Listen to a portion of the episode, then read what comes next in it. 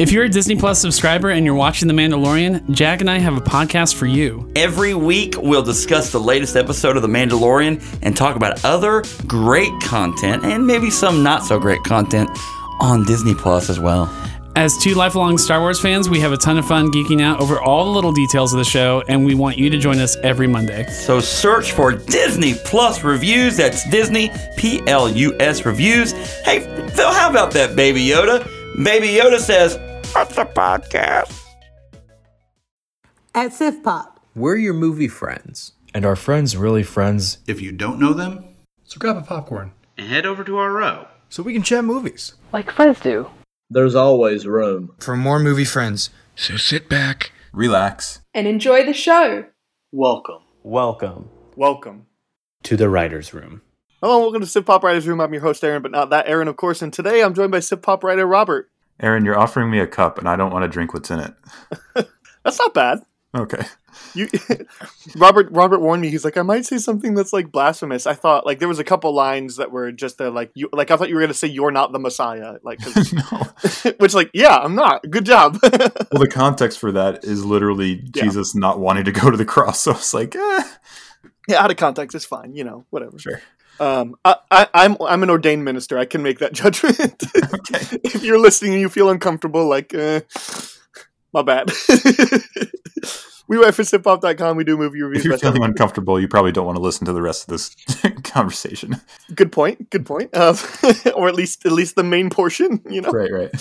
Uh, we are sifpop.com. We do movie reviews, best ever challenges, and lots of other interesting movie related articles. Uh, make sure to check out the website sifpop.com to keep up with all that. Uh, on the show today, we're going to talk about uh, coming attraction. Um, two two of them. We got Memory and The Survivor. Memory being a theatrical, Survivor being an HBO coming out this week. Um, those are both worth uh, at least giving some some thoughts towards. Um, and uh, we'll move on to the SIF topic where we'll talk about a potential GOAT. Uh, we have Last Temptation of Christ this week as voted upon in the user poll um, from a while ago. We're getting ready to start up another one of those.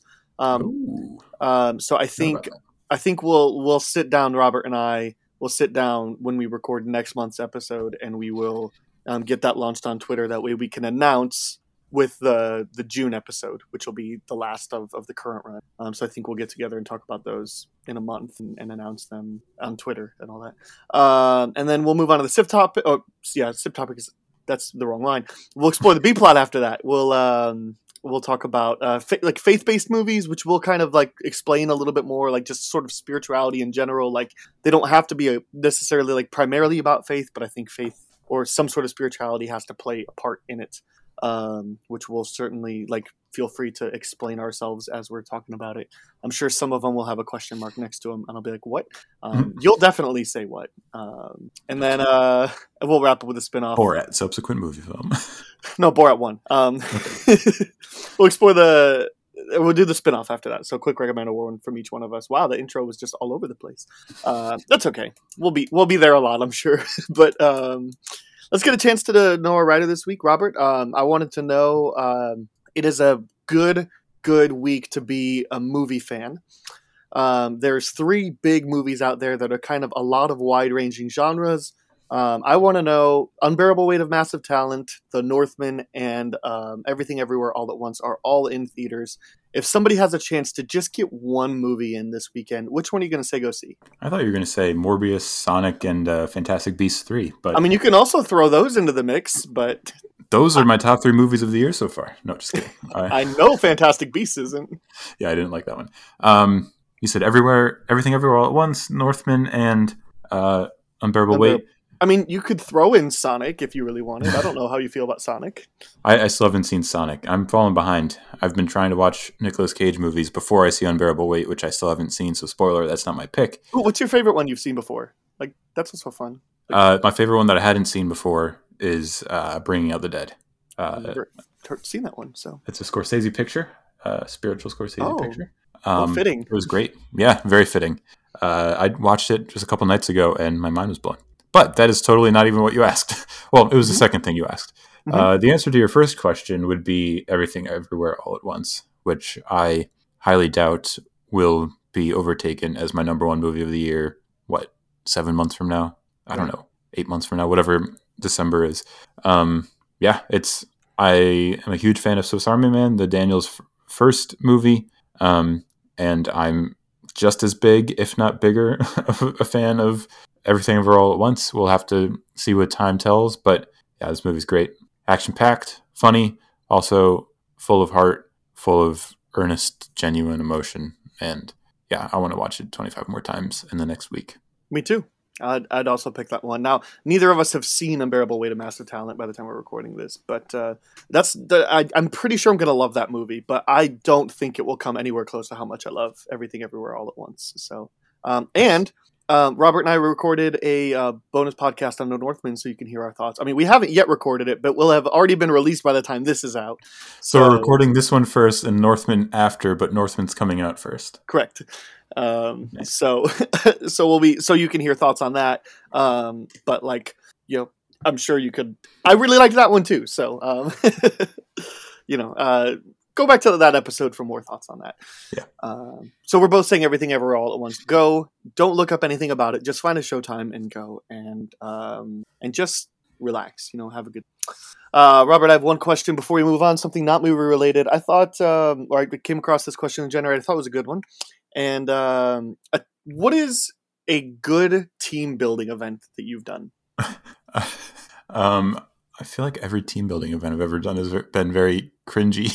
Um, here in college, my my first no, I went to a two year college first, and then transferred to a four year college for my bachelor's degree. So my first year of my four year college, my first year living in a dorm away from home, uh, everyone on our floor did like a little, very small, like afternoon long excursion. Mm-hmm. Um, just outside doing different trust exercises, you know, like pushing your hands against each other, not letting yourself fall, and all this kind of stuff. Um, and yeah, it was just a little. It wasn't necessarily team building, so I don't know if it technically counts, but it was more just like getting everyone on the floor who you're going to live with for the next year, uh, getting everyone more familiar with each other. Uh, it was it was a fun little experience, as well as uh, helped me get to know some people that I wouldn't have gotten to know otherwise.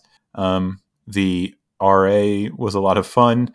Um, and I actually kind of became friends with him for a bit. You know, it was one of those college friends who you're friends with there, and then I haven't really spoken to him since. Mm-hmm. But yeah, it, it, was it was it was fun. And uh, he's listening to this right now, like Robert, you jerk.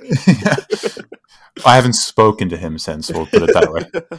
Um, yeah, and my my friends who I'm still very good friends with, we still quote different things from that day that just happened, and you know, tell stories of that. So it, that's probably the best team building one that I could think of. Cool. Um, yeah, I wasn't even thinking along those lines, but I think you're right. I think those can be really good uh, team building exercises.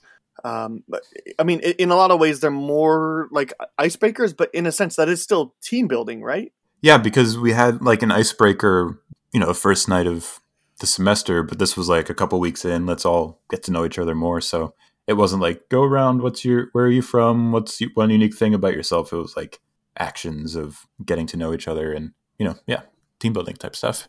Yeah, um, I wasn't thinking along those lines, but I'm going to use that for my example as well. Um.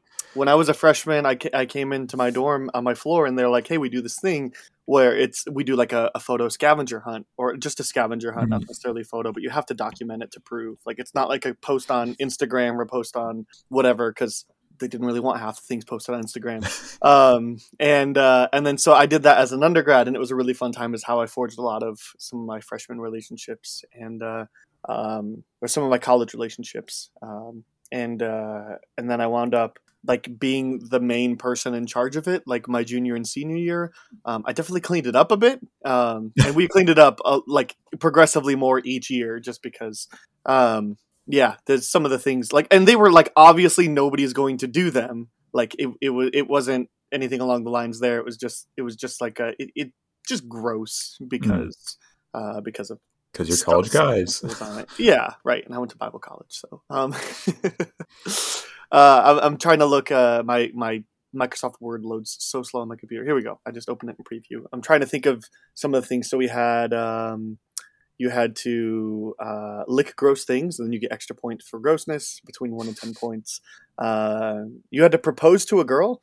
Uh, that would be 75 points. Um, but if she's already taken, then that's negative 50 points. Oh my.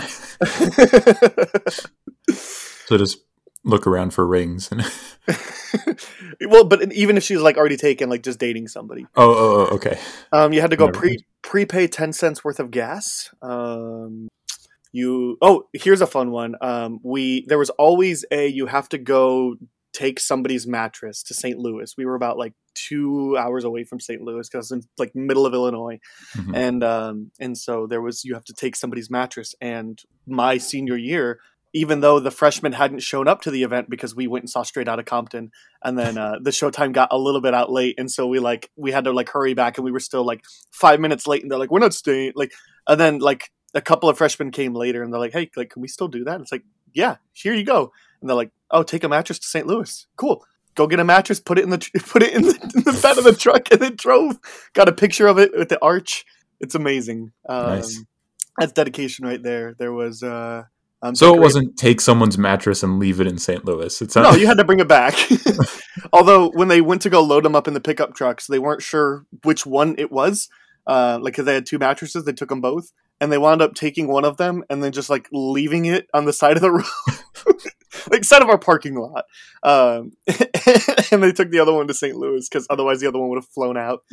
Um, and that's not good. yeah, yeah, and they brought it back. Uh, there was decorate one tree on campus with Christmas lights.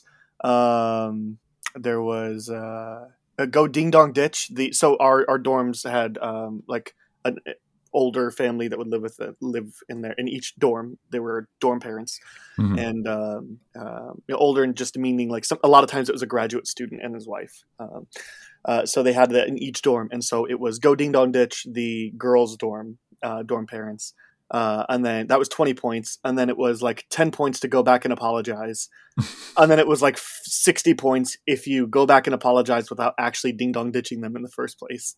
just just go up and apologize. So there was created create a dating flyer for one of the upperclassmen. Lots of lots of fun stuff there. Uh, oh, we Hmm. put right gullible on the ceiling. Um, Oh, twenty points. actually do it and say Yeah, say, actually do it. um, so, yeah, um, lots of fun stuff like that. Um, good team building exercise. You know, a lot of people like got to know each other. You know, um, yeah, it was a good time. I I had a fun time. In- you want to talk about some movies? No, I mean, I could keep on listing more things. sure. Yeah, let's talk about movies. uh, yeah, so Memory and the Survivor. We'll start with Memory because that's the bigger release. Uh, Memory is a new Liam Neeson movie um, directed by Martin Campbell, um, based off of uh, a foreign film. Um, I'm not going to try to pronounce it. it looks German. Um, I, I can pronounce Alzheimer. Um, that's one of the words, uh, and I'm pretty sure that's D. Although it's probably Day for all I know, um, or probably neither of them. Uh, Liam Neeson, Monica Bellucci, Guy Pearce, uh, Ray Stevenson. Uh, that's that's kind of your like main people. Uh, Robert, memory. Uh, your anticipation level. Do you think uh, nothing keeping you there except for your free will? When would you try to see this opening weekend? Wait for a matinee. Wait so you can rent it at home. Wait till it's on a streaming service you already pay for, or are you not interested in seeing Memory? Uh, probably streaming service because when was the last time there was a good, you know, Liam Neeson being action Liam Neeson movie? Um, so that's my main thing. It if it is getting decent reviews, which I don't expect it will, then I'll turn it into a matinee. But otherwise, it's like maybe I'll catch it someday. Uh, But I'm not totally uninterested. Yeah, I mean, the last good Liam Neeson movie was, I mean, Widows. Um, but well, I mean, like Liam Neeson doing his yeah. action thing. yeah. Um, I mean, I kind of like Nonstop um, for what it is. Almost ten years old at this point. Right. I, I like nonstop also, but like that's that's my point is that it's all the way back then. Right. Yeah. It was kind of one of those. That was kind of the last one because they even nonstop was essentially yeah Liam Neeson doing the his version of Die Hard essentially, and uh, Yeah. it's fine. It's it's it's enjoyable, but yeah, there was I didn't want to watch a bunch more. Um, so You know what? I'll admit the commuter is solid. Um, is it? Yeah, I I think it's you know like solid in the in the sense of nonstop taken type of solid. Sure. Where it's like not actually like great, but it's like all right, that's that's enjoyable. Yeah. Nice. But still, Um, it's it's not too regular that one of these movies is anything. Yeah, just- he's a cut and paste divorced Irish guy whose kids won't talk to him. you know, yeah, that's fair. Um, yeah, I'm gonna go with you. Well, you said streaming. Yeah. No, I'm gonna go not interested. Um, Okay. just because it feels like if I want to watch this, I'll watch nonstop. Um, you know, I, I- and I know Taken's a big thing. I'm not a big fan of Taken. I prefer Hmm. not to watch nonstop again before Taken. Um, just because it takes itself less seriously. Um, so like I, I'm just not interested. Like the thing that might pull me in more than Liam Neeson would be Martin Campbell directing. Yeah, we didn't even mention him. Yeah. uh, just because like he did um, Casino Royale, which is my favorite 007, and he also did GoldenEye, which is one of the best, but one of the better 007s. Um, he did The Mask of Zorro and uh, um, let's see, Edge of Darkness, that Mel Gibson one that I think nobody loved, but also nobody hated, um, from what I recall. He also did Green Uh, Lantern. Oh no, no, oh no. yeah, I, was I just saw that. um, but like in general, like yeah. he's he, when he hits, he hits hard, and then he does things like I don't think anybody liked the protege from last year. Um, definitely nobody liked Green Lantern. So it just it's just like if he's gonna make a good movie, he makes a good movie. So Otherwise, Right. it's kind of forgettable. Yeah. Yeah. so like it's that's that's a piece to the puzzle that I'm like maybe, but it's not enough to pull me out of not interested. It's But Liam Neeson looks so old now. Like he's always the old guy doing action stuff, but like he actually is starting to really look old now. he looks And old and Irish and divorced in this one. Yeah. But it's like one thing to do like a past his prime movie like this, but it's another when he's starting to show all the wrinkles and like he's Hollywood magic can't make him look like he's 50 when he's actually 70 anymore. he, he's he's more closer. He, he's he's farther from like Bob Odenkirk and Nobody, and closer to like Clint, Clint Eastwood in anything he's done the last twenty years. Yeah. Yeah, that's a good way to put it. like you're not not quite like he's not just past his prime anymore. Yeah, he is actively old. Uh, and more power to him. The fact that he can still make movies like this, great. And I'm sure it's going to Yeah. make money because it will. Um, Probably cost like 3 million to make and it'll make 25 million and they'll wash their hands and do it again next year. probably. Um, and uh, like there's a, there's some other good cast members in here, but it's like the you know like Monica Bellucci's good. Um, Guy Pearce is like maybe the like best actor that's not in good movies. Um, like I mean, he, like, we talked about uh, L.A. Confidential a while ago. He's great in that. Um, like Memento. I like Iron Man three. Yes, Memento is great. Uh, but he's just like he's really good in Lawless. But Lawless itself is a fine movie. He's in a lot of these movies that are just like, oh, you're really good in this like pretty mediocre to bad movie, and that's just sad. And it looks like this is going to be another Prometheus. one of those. yeah. Other yeah, I'm looking barely through. Prometheus, Yeah. And he's he's a Ridley Scott buried in makeup or prosthetics or right? Well, and he's in um the Hurt Locker for like 6 I've minutes. still never actually seen The Hurt Locker. It's great. It just got a 4K release and it looks really good. I've been Um, wanting to get to it because it's the best picture winner, but Uh, oh yeah, that's right. It is. Um, yes. Uh, yeah. So he's he's. I really like him. Uh, he's definitely a a pull for me. It's just um, it's not enough because I don't. know, Maybe if it had different power behind it. Um, I mean, Martin Campbell is, is like I said. I like that, but just the fact that it's a Liam Neeson starred old guy action movie, that American remake of a foreign film. Those have not gone over well recently. Ambulance, The Guilty, stuff like that. So Ambulance is a remake. uh, apparently, Did you see it? no. I, I almost I kind of loved it. like I want to see it because it's Michael Bay, but I just like couldn't find the time to go to a theater to see it. So I'll just Yeah. it'll be on Showtime or something in like a week and a half. Probably. So especially now that like I mean Fantastic Beasts came afterwards and that's actually not doing anything at the box office, but like now that uh, now that um, rightfully so, we'll talk about it later. Um, but there's there's also just with um, like unbearable weight and the Northman and like lots of these other things coming out. I mean, the bad guys is now like another like kid friendly Sonic. Sonic, yeah, The Lost City is still going strong for some reason. interesting. Well, I'm, uh, ambulance will be out soon, which means it'll go to Showtime or something here soon, and then and then I'll watch it because anyway, um, like I want to. So, uh, I don't have anything more to say about memory. No, I just I like Liam Neeson like as a person, and Mhm. when his movies are good, they're really good. But he's just starred in so much just mediocre Sure.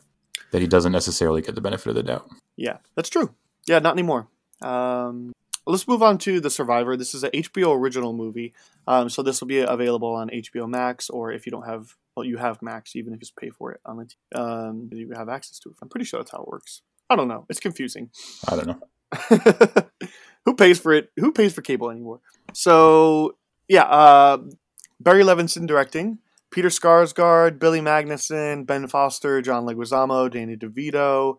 Um, who else am I missing, Robert? Vicky Creep, Krieps, Krieps. Yeah, I thought there was a face I know. I don't know where I know her from though. Uh, she's in a lot of stuff. She show she kind of just shows up and is great. Uh, she was in old, Old? Phantom Thread, I haven't seen Phantom Thread. Bergman Island. A lot of people talked about that last year, but I didn't really get to see it. Uh, where's she from? Wherever she's from, Uh, she, Luxembourg. uh, yeah, looks like she does. She's done a lot of movies from that. yeah, like, uh, old, old. He is just randomly what I know shows up sometimes and is always great. Yep. All right. So, uh, so there's your like notable cast, all that. Uh, Robert, I know you didn't get a chance to see a trailer for this one, um, but regardless, what uh, what do you think? Uh, this this is another one that's towing the line between streaming and not interested. Um, if I see some people that I typically agree with say that it's really good, then maybe I'll watch it.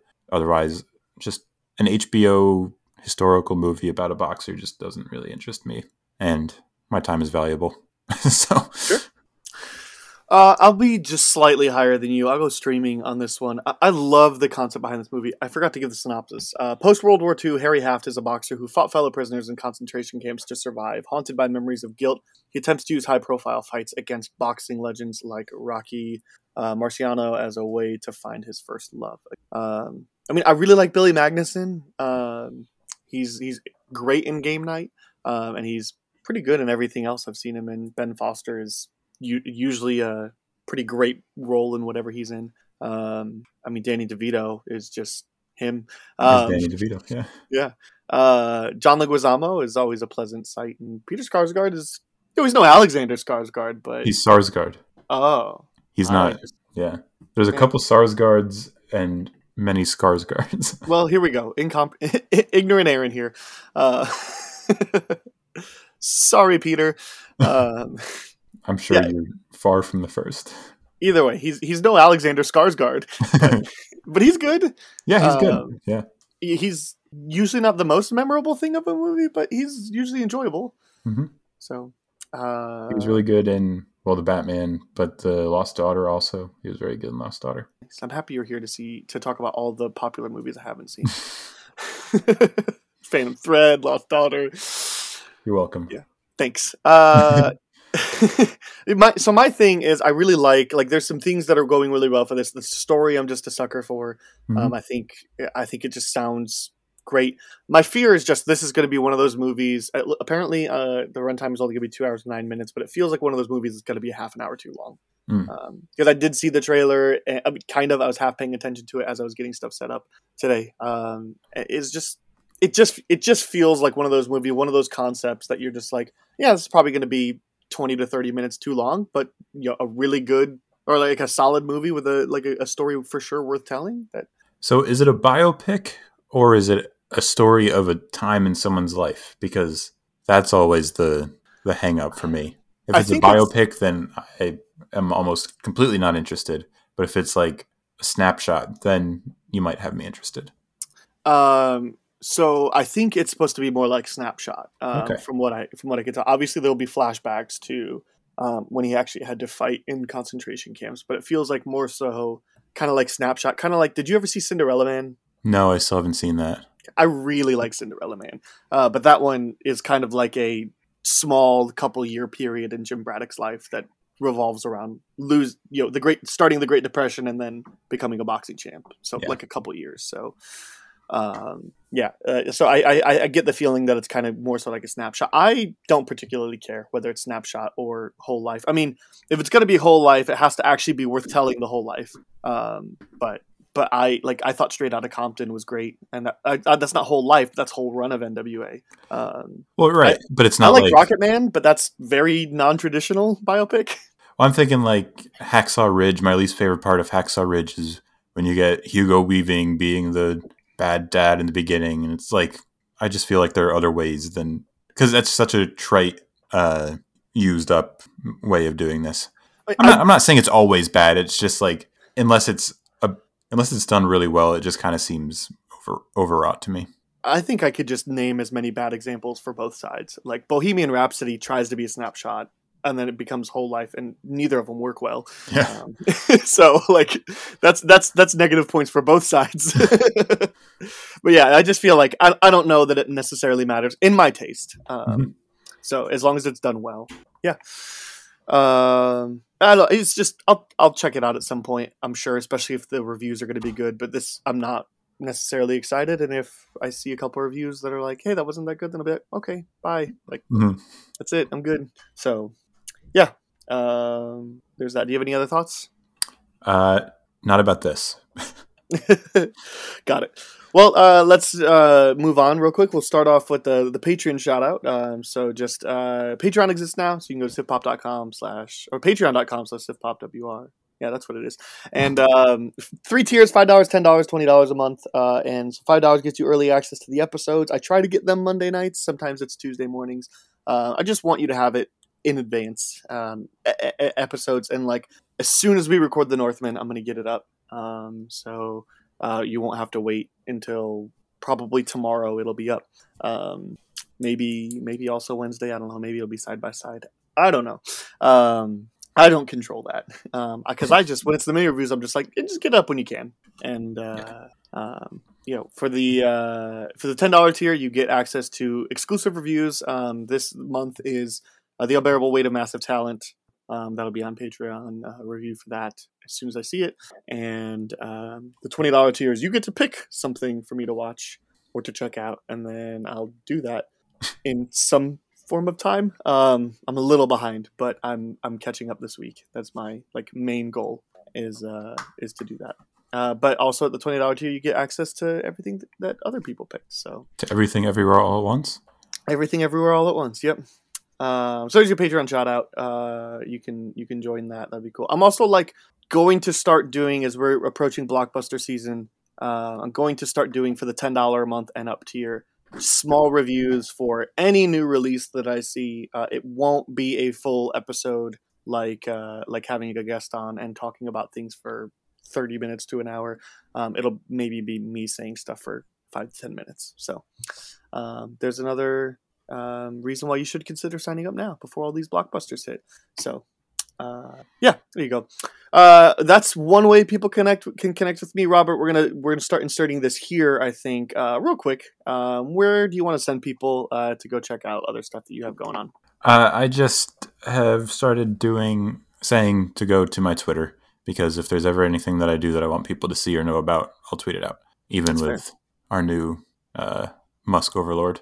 So my Twitter is underscore Rob's thoughts. nice, good. Go give Rob a follow over there and check out all the stuff he's promoting. Uh, let's finally get around to talking about Last Temptation of Christ for our SIF topic. Uh, this is a 1988 film. Uh, you can find it streaming on Hulu or Prime if you haven't yet. Um, you should really have seen this before you um, before you listen to this. Uh, that would be what I would suggest. Um, I think that's a Uh, typical rule of thumb. for for the goats episodes, it's pretty typical rule of thumb because we will be spoiling anything and everything about the movie. Uh, the the synopsis here is the life of Jesus Christ, his journey through life as he faced. That's so clunky. It's so clunky. Whoever wrote this is bad. Is that from um, IMDb? Yeah, it's because it's always what I put. The life of Jesus Christ, his journey through life. So like you already said life. his journey as he faces the struggles all humans do, and his final temptation on the cross.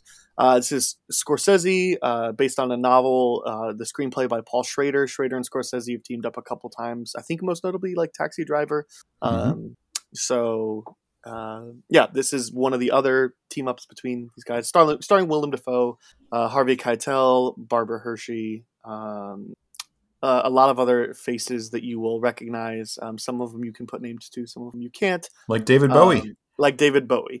Um, well, I was gonna say and David Bowie, but yeah, um, yeah. There's Oh. a there's a good amount of like recognize a lot of really recognizable faces in here. Uh, people that you're like, I don't know what I know him from, but I've definitely seen you before. So, Uh, there's that. Let's talk a little bit about the history of uh, the film itself before we get into our history. This is a 7.5 on IMDb, which doesn't quite qualify it for the top 250 of all time, but it does have an 80 on Metacritic, an 81% on Rotten Tomatoes, and a 3.8 on Letterboxd.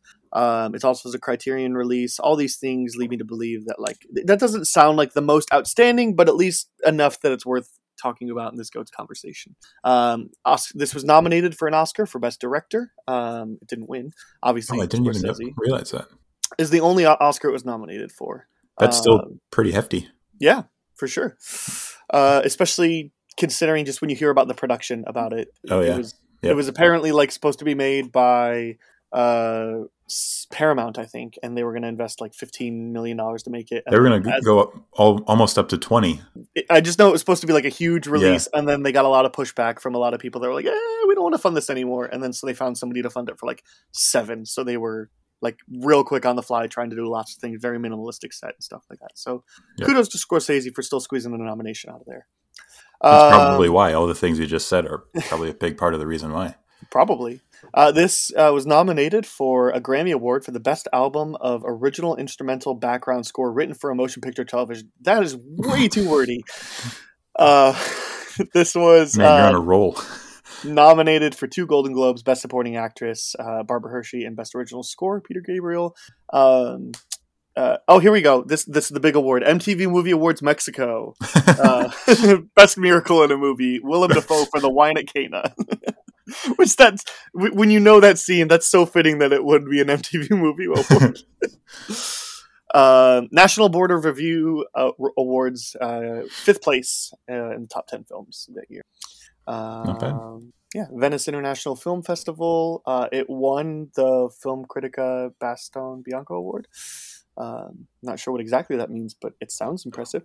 Um, sorry, pro- provocative. Gets I hope I'm not offending anybody. um, and this was runner-up for Best Director, LA Film Critics Association Awards. Um, and one award in here, uh, Golden Raspberry Award, Worst Supporting Actor Harvey Keitel. That doesn't that doesn't like contribute. Uh, by the way, I hate the Razzies. Um, I'm not trying to promote them. I was just like, that's one of these things is not like the other. Um, Yeah. And we'll talk about it. But I kind of like Harvey Keitel in the role. So um, I certainly don't think he's like bad. So No, um, I'm glad I'm not alone then. someone's got to go to hell. I'm just trying to. I was I was thinking that as it was going. I was so thinking that. I just context wise, which is great because we just talked about National Treasure at the start of this month. oh, we did, right?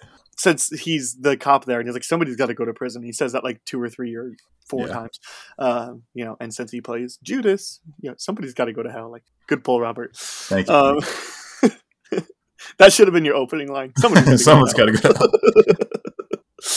let's uh, let's talk a little bit about um, our history with uh, with the movie, or if you would have none, then why you were excited to watch it. Can I Uh, just I've say talked for a while, something on the topic of Harvey Keitel before we get into like serious discussion? I mean, you could do that and then talk about your history with the film for sure. Okay, okay. Uh, while we're while we're uh, a little bit light in our talks, um, I when I typically watch a movie, I'll go on to see what kind of jokes people are making on Letterboxd about it, um, because that's the only place I can find topical stuff about the movies I'm watching. Uh-huh. Um, but for Last Temptation, I was looking for serious stuff because I wanted to see other people's perspectives. But Mhm. I still ran into some jokes on it, uh, and my favorite one was, "Oh no, this is gonna be bad." Harvey Keitel as Judas be like, "Hey Jesus, I'm praying you. Now kiss me square in the mouth, you son of a bitch."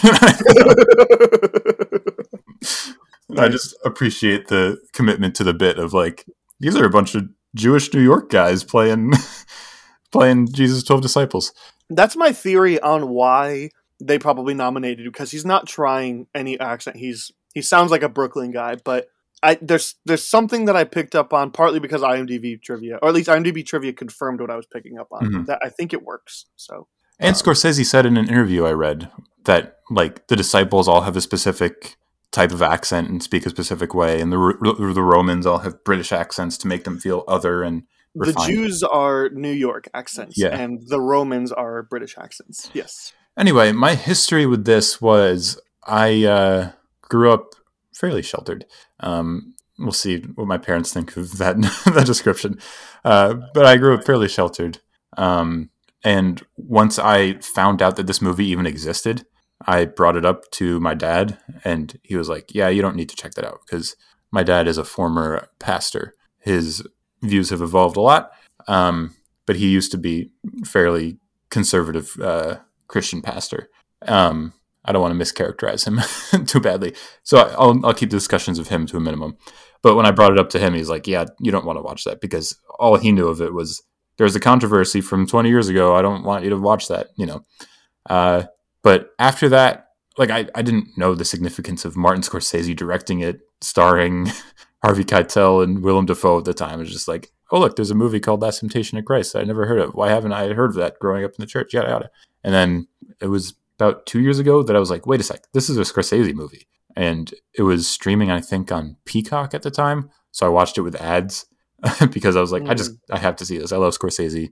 Willem Dafoe, obviously incredible. And yeah, it, the movie itself, I think, is very incredible. And uh, now, like I said, I think it was two years ago that I first saw it. I haven't seen it since, and I wanted to see how it would hold up on a rewatch for me because my personal feelings on religion have evolved quite a lot. Uh, specifically, Christianity have evolved quite a lot in the two years since I've seen it. Right. Uh, so I wanted to see, yeah, how how it would hold up. Um, yeah, so there's my history. I think um kind of on that note, like I'm happy that I watched it now because I feel like I can understand and appreciate what's going on. I don't think that, you know, me in, you know, before like getting adult things like I have a mortgage and pay taxes now and things like that, you know. I mean, I paid taxes while I was working. I didn't file taxes. Yeah, Um, yeah. I gave them to my dad and said, "File these for me." And he's like, "All right," um, you know. But now that I have like uh, adult responsibilities and like have to think more critically about lots of things, um, I, I I don't know that you know. And I, and I've had ministry experience. I mean, I don't shy away from the fact. I don't bring it up unless it's relevant that I am a full time minister this moment. I'm currently transitioning jobs actually, but um, I don't know what to yet. But I'm, I'm transitioning out to something else for now. I was going to Uh, ask if you had anything yet. No, no, I'm working on it. Um, Yeah, just yeah. yeah. Uh, so we're uh, so like I, I do do that. I'm a, I'm an ordained minister. I have a master's degree in um, spiritual formation and a minor de- uh, bachelor's degree in uh, youth and family ministry. So uh, I ha- I have a church background and I've spent lots of time, but I've noticed that just I progressed a lot in I grew a lot in what I believed at college, and I've grown just as much since college. Um, because taking practices into the real world and having real perspectives and real situations encounter things and taking all that in the context of what scripture says has evolved a lot of my views um, and uh, yeah i think i think it just gets me to a point where i can really just be like yeah this is and we'll definitely talk about it later but like this is scorsese's expression told through this means which is based off of a book and a screenplay that neither of which are his but this is this is kind of all their collective like i wonder like it, it almost kind of like alternate reality right um it feels kind of like when quentin tarantino does alternate history and you're like okay like it's not canon but like it's an interesting thought Sure. experiment so um but they weren't going for canon so Right, uh, yeah. So you're saying that- you've gotten to a point where you can encounter it in a mature way that maybe you wouldn't have in the past. yeah Is that fair? Um, yeah, exactly. That's that's exactly the way to put it. And I uh, I heard of the movie. Uh, It was kind of one of those that like you hear about it more as it evolves because you see pictures of Willem Dafoe's Jesus. And you're like, all right, Willem Yeah. Dafoe plays Jesus in the movie. Lots of people play Jesus in the movie. Mhm. Um, and then you know you you you turn that to oh, it's directed by Scorsese, and it's like cool. It's like oh, this isn't actually like a Passion of the Christ kind of movie. This is you know like if Quentin Tarantino did Passion of the Christ. Um, actually, kind of, but I kind of want to see that. Uh, you would see uh, the nails going into the feet in extended shots. yes uh yeah for sure um so it was just one of those like you just kind of keep on finding out new things about the movie and it just it feels like oh like church controversy hmm. Yeah, like yeah. i love like trying to figure out like is this people just being stubborn and stupid or is this people having legitimate reasoning and whatnot and especially like this is the late 80s like Mhm. you know there's lots of things that have changed even just in church culture and then there's also just you know larger bodies that would speak for all christians that don't quite have the same pull that they do you know specifically catholicism um, so it's like Yeah. you know catholics used to speak for everybody and that's just not kind of the way that it is anymore um, so i mean catholics used to speak at least culture used to think catholicism and the spo- spoke for everything but that's it's not how church works so um, yeah, I think uh, I think just I mean I was excited to watch this just for all the above reasons. So, um, you you you already mentioned that you really liked the movie, um,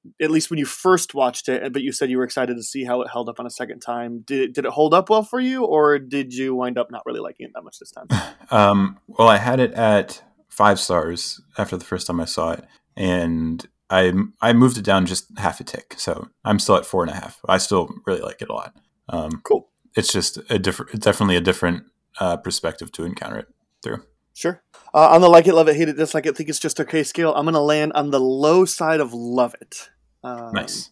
I'm, I'm also going to go with a four and a half stars on on Letterboxd, and uh, I don't know if that shocks you. Um, I was one. I was like, I don't know if you're just gonna like it- one of those like well, like when you were talking up everything everywhere all at once, and then I posted that I really loved it, and you're like, I'm so happy because like it could have gone either way. Uh, and I think this conversation will be better that we both really liked it. Um, so Well, Last Temptation was one. Knowing you, I thought like there's a really good chance that you're going to get, you're at least going to get something out of it, um, Yeah. or it's going to make you think. Um, because I know it's almost three hours long, and some of it, there's a good portion of it that is fairly by the numbers. Mhm. Uh, Jesus movie, you know, it's like it's like not uh, anything unexpected that you would think based on the first part of the movie. Um, so yeah, I thought maybe that you would get bored or there's things here and there where you're like, eh, it could have been better, but I thought that you were at least going to come here with things to talk about. Whereas everything everywhere all at once, I know that you, things that can be like too out there for you, um, and I didn't know if that was going to be that. So to me, they're two different types of planes. But yeah, I'm very happy that you uh, are so high on Last Temptation.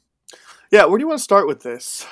Uh, let's let's start with this. We already mentioned this. Okay. Uh, the, the the film opens up um, by by by having a couple of things on the on the screen. One of them says this film is is not based upon the Gospels, but upon the fictional exploration of the eternal spiritual conflict. I watched this on my Criterion Blu Blu- Blu-ray, by the way. I know that's not different across the board, but just that's how I watched it. Um, I want to I want to start there because I think that's a really good place to start with because that sets the tone for how you watch the movie. Uh, it should, yeah. and I don't know.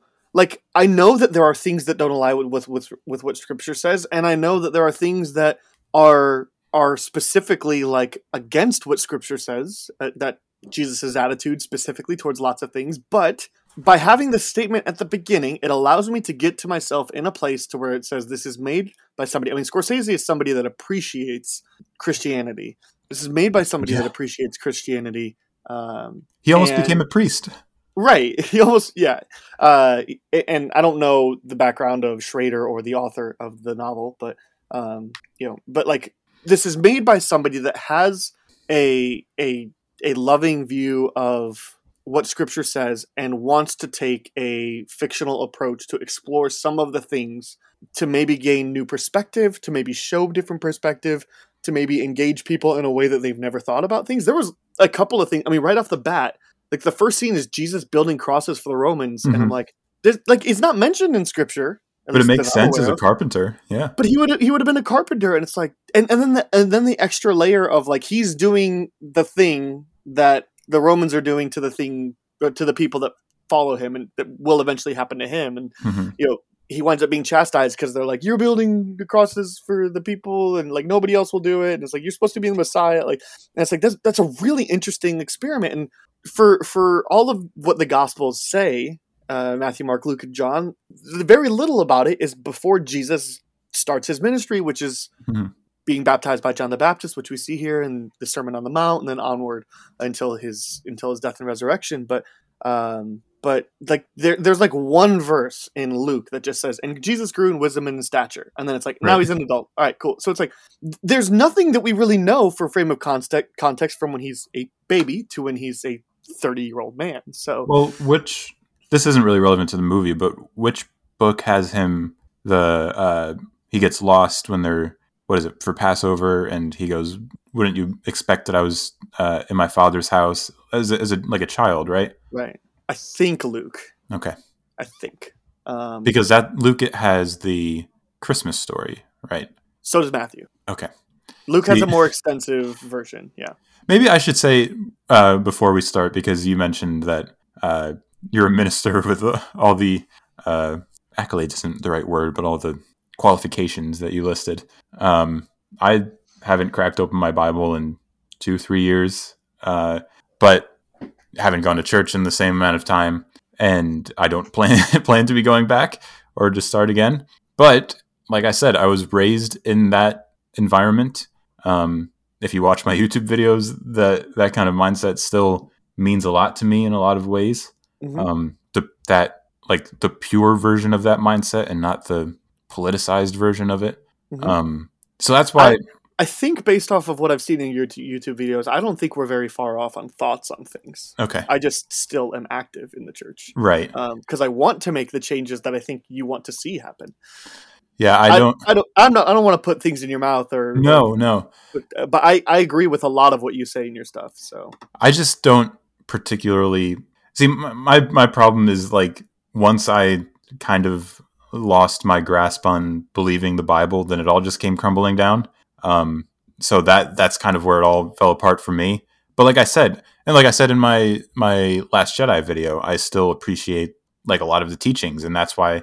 Mhm. Um, like the first note I have written down here is this this Jesus, like the Dafoe Jesus, saying Mhm. the foundation of a person is their soul. Where he has that argument, not an argument, but it has a back and forth with Judas, where Judas is saying, "No, it's the body first. and Jesus is like, "No, it's the soul." Um, like I still very much believe that sort of idea. I like a lot of what uh, Jesus has to say. Um, so that's why it's still it's still very fascinating fascinating to me because like like I said at the time I was still holding on to something, some part of my faith, some part of the structure of it. Um, and that's why I was like, oh my goodness. Uh, and I read the criterion essay earlier, like the, the essay on the insert. Mhm. Um, I don't remember exactly what they, how they put it, but it was something like, you always think of Jesus as like an unreachable, unreachable icon. So like, Mhm. I always thought of him like in the same way as Napoleon or George Washington, where it's like these monolithic figures of history where they're not a person as much as they are a fact in your history textbook, you know, or like a an anecdote in your in the documentary or whatever. And I didn't think of Jesus any like as anything different than that. I thought of what it says in the Gospels the same way as you would hear like what Thomas Jefferson said in the Declaration of Independence or something like that. Um, so just to have Jesus humanized the way that he is in this movie, it was very meaningful to me uh, back when I first saw it. But now I appreciate it in a whole different way, which we can get into. But that's my long-winded way of saying uh, I feel like that's an important context to have before we fully get into our conversation. yeah, and uh, I would totally agree with that. Um, yeah, I'm, my, I'm, yeah. I mean, I've mentioned my accolades. Accolades isn't the right word. Um, I've mentioned my history with uh, with with doing specifically full time ministry and stuff like that. I, I'm from a Protestant background. Um, not I'm not Lutheran. I'm not Methodist. I'm not Baptist. Anything like that. But all those fall under Protestant. I'm under non-denominational, um, specifically Restoration Movement, which you can always look up on your own time on what that means. Um, but essentially, like there is no necessarily governing body that says you have to believe this. It's just you know as long as it doesn't go against core principles of faith, then like you know it's it's what we call non-essential. So, Mhm. um, so that's kind of where that stuff goes, and so that's why like I I allow myself to think in some ways, and I don't think anything in here.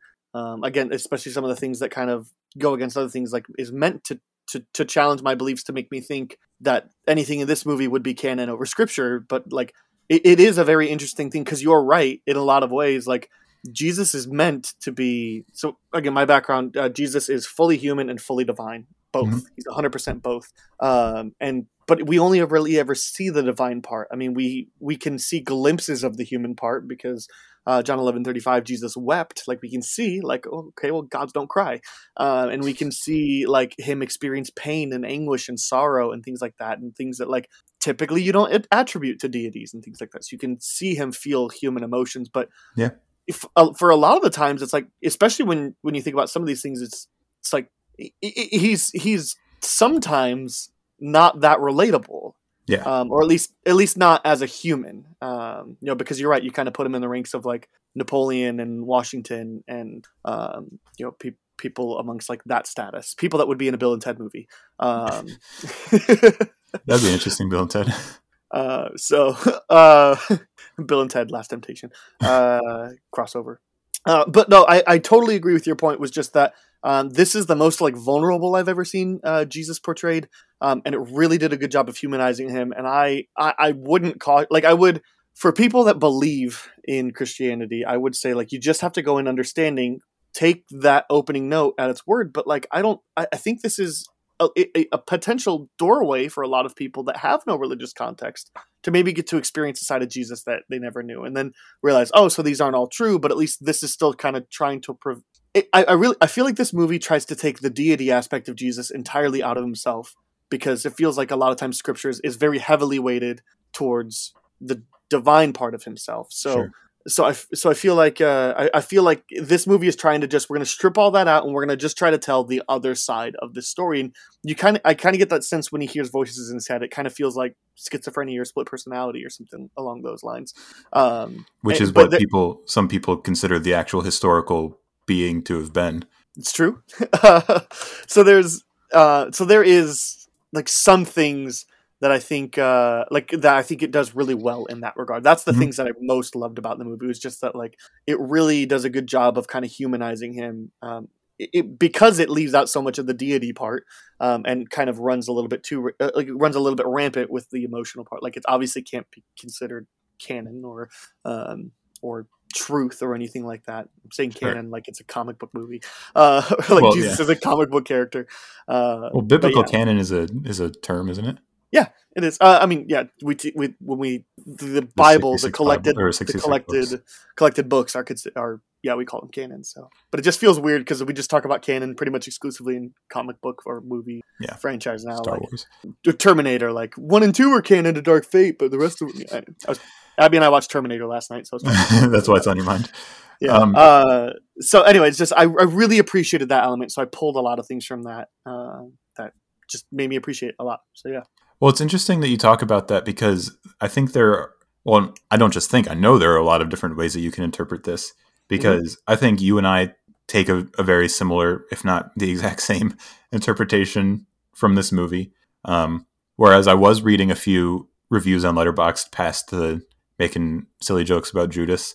Um, and I, I read a pretty extensive one from what seemed like a devout Christian who thought that Scorsese hates the figure of Jesus and left Mm. and he left church left the church um, and was quote unquote burned by it and now wants to make a hit piece on it saying Jesus is demon possessed and is evil um, which I disagree with that reading but I think there's merit to it because I was thinking about the movie as I was reading because I watched it last night read the read, read the Letterboxd review like an hour afterwards and I was like this kind of tracks with what I saw a little bit a little bit ago Mhm. um, then I came across an interview with Scorsese from 88 with a movie publication. I don't remember the name of at the time.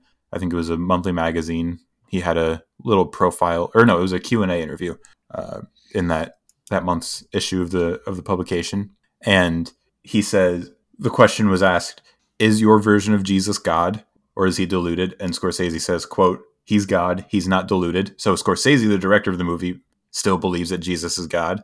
Whereas I watched this morning a little quick interview with Paul Schrader about the movie, and he says that Jesus was creating the idea of God instead of God creating the idea of Jesus being the Messiah instead. Hmm. So the screenwriter and the director disagree, yet the movie still holds together. So my point is kind of like there are a lot of different readings and there are a lot of different ways to interpret it. And I think it's very interesting. And I am reaffirmed in our our reading. I'll just keep Mhm. referring to it that way since we seem to, like I said, seem to agree. Mhm. Because the director himself says he's God. Um, he's he just has incredible doubts. He's doesn't think he's a messiah to begin the movie. He has to come across that. Um, like like we said, the the version of Jesus that you get in the Gospels, it kind of seems like he has all these parables just locked and loaded, ready to go. All these idioms locked and loaded, ready to go. But here, this Jesus says, "I'm just going to start talking, and whatever God wants me to say is going to come out." Well, and he even like says he's like, all right, I could just keep talking, but I talk better in stories. So think about it like yeah, this. yeah. You know, and it's like, and he's just kind of coming up with it off the cusp, and it's just like, yeah, like that's yeah, interesting. That seems very human, you know. It's yeah, just- it is. it it's how I talk to people. It's how you know uh, my wife, the person I talk to the most. We try to talk about deeper ideas, and we're like, it's like this. You know, that's it makes sense that he would just do that and not. It's not like a pretentious thing. It's not. Uh, it's not. He's trying to be a, a I'm above you type of teacher. He's trying to communicate the ideas that he has in his head, and this is the best way he can do it. And what I even like another thing that I liked along those lines is he says um, when they were going to stone Mary, uh, Mary Magdalene, he he said he wanted to fight, but what came out of his mouth was love. Like he's very obviously divinely inspired to me. Like if what he wanted to do didn't come out of his mouth and what God supposedly wants him to do does come out of his mouth, then that kind of uh, preaches divine to me. Yeah, absolutely. Um, yeah, I think that's fascinating. I didn't, I didn't know any of what you were like referring to with the Scorsese and Schrader versions of things, but like, Yeah, I wanted to. I just wanted to dig a little bit deeper before we had the conversation. yeah, no, I, but I, I love that. I mean, I was, I was thinking in my head, it was kind of like how uh, tying it back to comic books again, but like the Russo brothers and the people that wrote the script for Avengers Endgame disagree on how tra- time travel works, Hmm. and like nobody really thinks it's done well in that movie. But it doesn't make the movie fail because of it, you know. Like if it fails, it fails for different reasons. I it fails at all, but, um, but like you know, it, it It, fails. No. it's it's interesting to just kind of see like yeah if you have you have three voices speaking into this movie the novel the script and the director and they're all kind of i mean because they're three different people they have to be thinking differently as they're approaching it but Of course. the movie doesn't feel that way. Um, but it does feel but it does also in the same way feel like you could look into this movie completely differently and i couldn't disagree with you. Like because it's because it's i think it's meant to be interpreted a variety of ways. I just feel like with that statement at the beginning of the film um, it really it really just emphasizes like the fact that specifically movies really most forms of art are meant to be experienced the way the artist intended. And sometimes its intention is layered and sometimes the intention is you could do this or that or that or that and you can experience lots of different things on the spectrum. Um, but like scorsese's clear with one intention here that we are telling a fictionalized version of the gospels but not in an offensive way i mean he's not trying to be offensive yeah. like not like life not like life of brian um, you know not in a way that's like we're telling the story of jesus if from some other guy's perse- perspective is making that's um, that's being known as jesus Well, even Uh, Life of Brian, uh, it's a whole different topic, but they they're not trying to to uh, invalidate Jesus. They're trying to invalidate Right. his followers. right right uh, yeah and it's pretty Or accurate in, comment. in a lot of things that happen. Yeah. Yeah.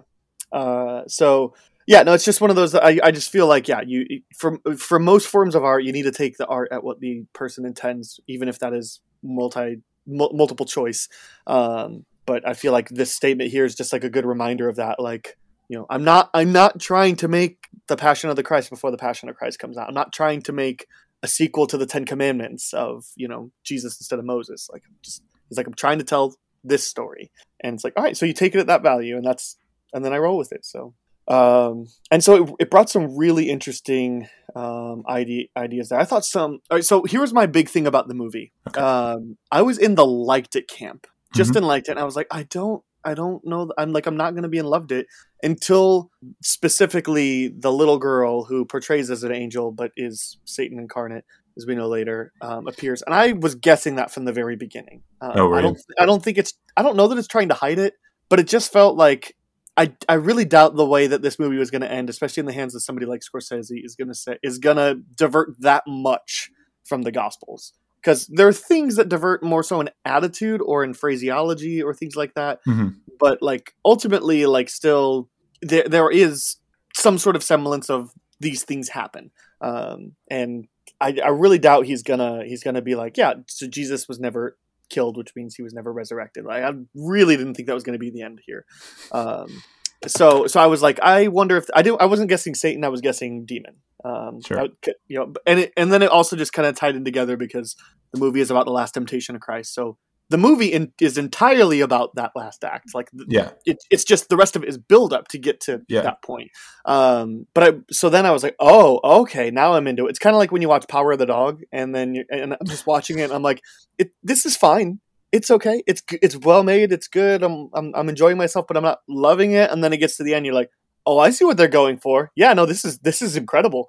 So, um, so it, it's kind of this this movie is kind of bookends. We kind of mentioned that the Gospels don't really have a lot of Jesus's life before he begins his ministry, Mhm. and this that's like 20, 30 minutes of this movie. I mean, there's the whole like Jesus going to the brothel to visit Mary Magdalene, um, like it, pretty much everything up until they're about to stone uh, Mary. Like this is pretty much like before then is we don't really have much of an account, so that's just kind It's of like we're leading up to this, and we're trying to show you know preliminary temptation of Jesus, and then we're talking or that we're that we're giving examples of of Jesus's humanity in these stories that we have you know had in this book that people have talked from for thousands of years, two thousand years. Um, well, a couple hundred, you know, semantics. Um, uh, so so so getting there, and then and then just kind of this what what feels like an epilogue, but it isn't at all. Uh, because No. it's it's it's the core of the movie. It's the resolution. It's the climax and all that. And so it's um so it, it's the bookended stuff that is really what Scorsese's trying to go for, specifically the end book note. And so once it got there, I was like, oh, I get what he's doing, and this is really interesting. And I think there is also an interpretation to be made that Jesus dies and rises from the dead three days later, according to to Christian belief. So, but there's there's there's varying ideas on what happens in that three days. Like there are some people that are like, yeah, he just ceases to exist for three days. You know that makes sense. So there's like, you know, he's dead.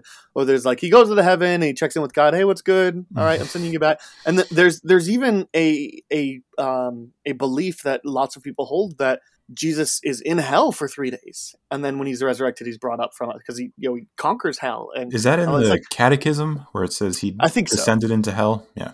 Yeah, I think so. And like I, I think there's lots of different things, but we don't ultimately know. Like Yeah.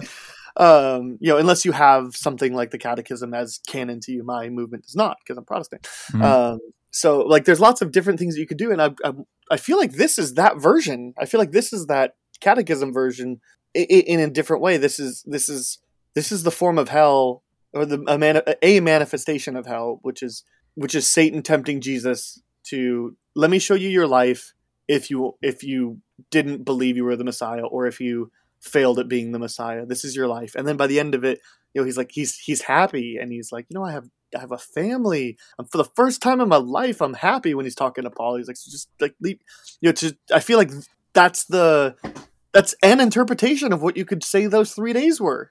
Um, and and then at the end of it, it goes back and Jesus, it, even in this book, is like willing and ready. He's like, I gotta do that. Like, let, it still has the same factual ending. Motivations are totally different, which is, I think, the most the biggest problem that people could have with this because Jesus is very not confident in anything going on, and there's there's moments in scripture like with the Garden of Gethsemane before he is arrested where he's He you know he's praying. He's like, "Just confidence take this cup away from me. I don't want to like I don't want to do it.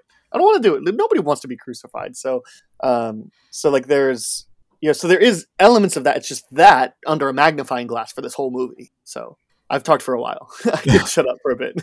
Well, yeah, there's that whole second act where, like I said, it's just if Scorsese made the I don't want to say boring, but boring, you know, just based on the Gospels account of Jesus' life, where he's like turning water into wine, raising Lazarus, except for the fact that he's a bit uncertain of everything that he's doing. Um, well, and he's a lot more again human in those ways because yeah, because Right. with the way that it is with the wine, he's just like go check again, and he's like gives him a like a, a nice cl- clink, cheers. Like it's Mhm. it's not like a big deal, and there's not like making a big scene about it, you know, or anything like this. Just a lot more human way of dealing with something or responding to something. Yeah. Um, and I think that's more what I got out of it this time. Uh, how much did you think of The Green Knight while watching this? Uh, not much at all, actually, um, which is interesting. I was thinking more so along the lines of, yeah, just trying to figure out. I, I was thinking along the lines of Passion of the Christ because I thought, Mhm. based off of a lot of the stills for this movie, take place during the crucifixion, um, the the Passion narrative, not not necessarily like it's not advertised to be about Jesus' whole life necessarily. So um, I was looking at comparisons of just you know Passion of the Christ, some things they do differently. Like I don't know if you scrolled through the extras in the Criterion collection, but they talk about um, uh, Mary Magdalene's tattoos and kind of Mhm. the inspiration for that. That was really interesting. Yeah. Well, when I first saw The Green Knight last summer, do you remember that? Because you've, you've only seen it once, right? Yeah, I've only seen it in theaters. Well, the ending is very similar to Yeah, it is. The Last Temptation because I, it was the same thing for me watching the Green Knight. It was like, all right, this is a bit, this is fine. There's a lot of cool stuff going on, and then I like some of the ideas. A lot of it is uh, very difficult to understand, difficult, difficult to grasp. Mm-hmm. Then all of a sudden, it does the Last Temptation thing, and I, it did what you were just saying. It like recontextualized the whole thing. Is like, holy crap, I love this now.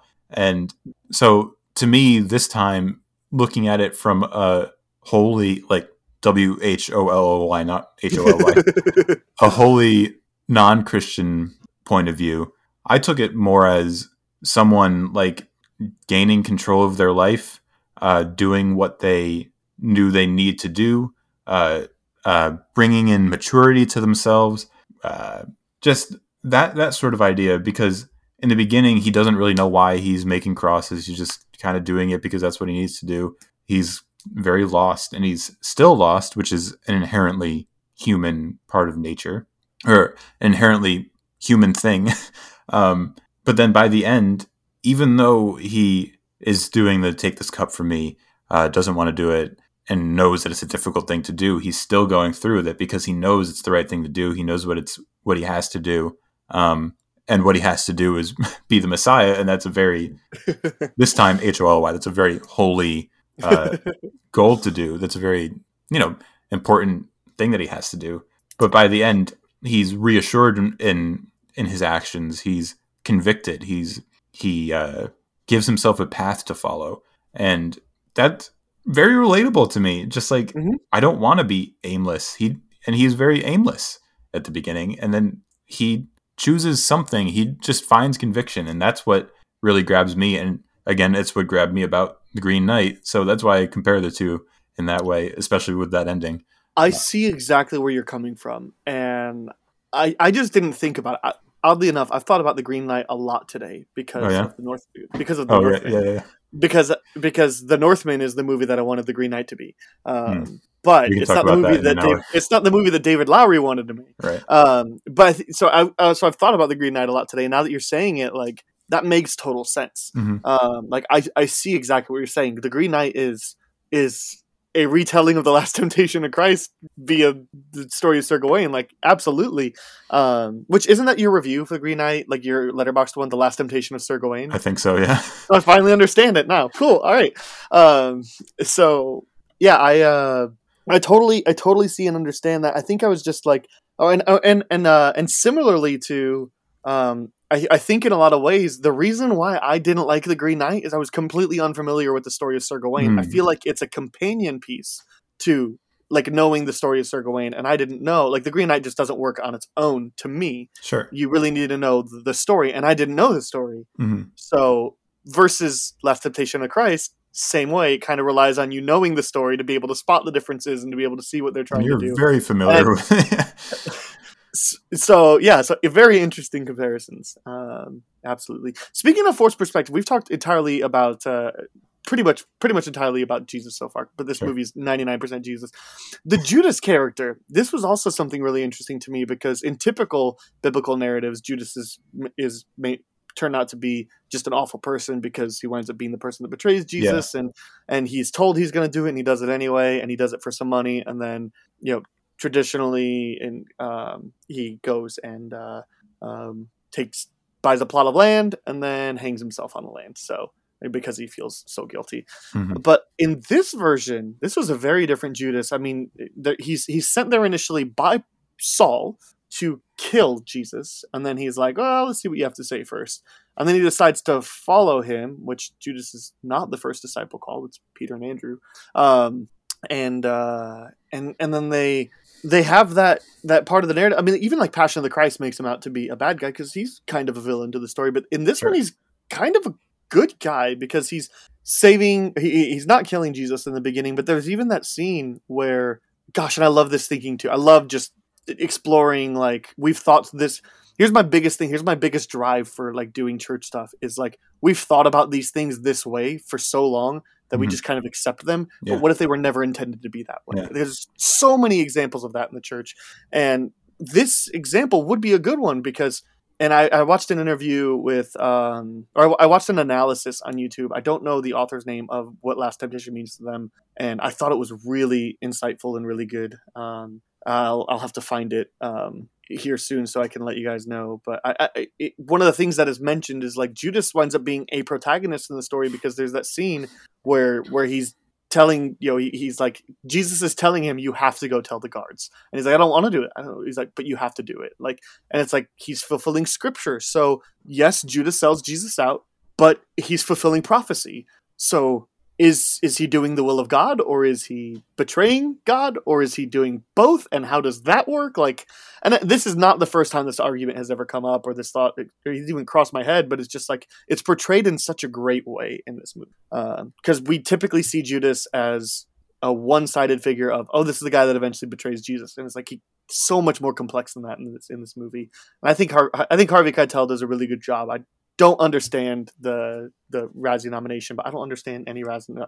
I don't understand why the Razzies Razzies exist. Especially, I don't credit them with anything because there is no qualifications to join. So, um, other than it's just like hard for me to think like this is Harvey Keitel talking about these very Christian concepts that I've always heard talked about very elegantly from like pastors and Bible teachers and Bible professors and stuff.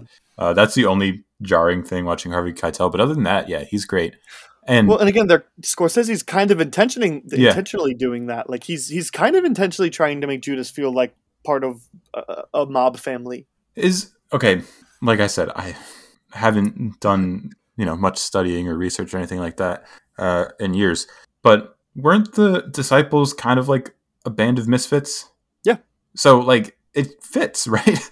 Where it's yeah. like you see, like if you go, I've uh, one side of my family was Catholic or is Catholic, so I've been to uh, my fair share of mass services in the past. So like you go in and you see the stained glass windows and you see mm-hmm.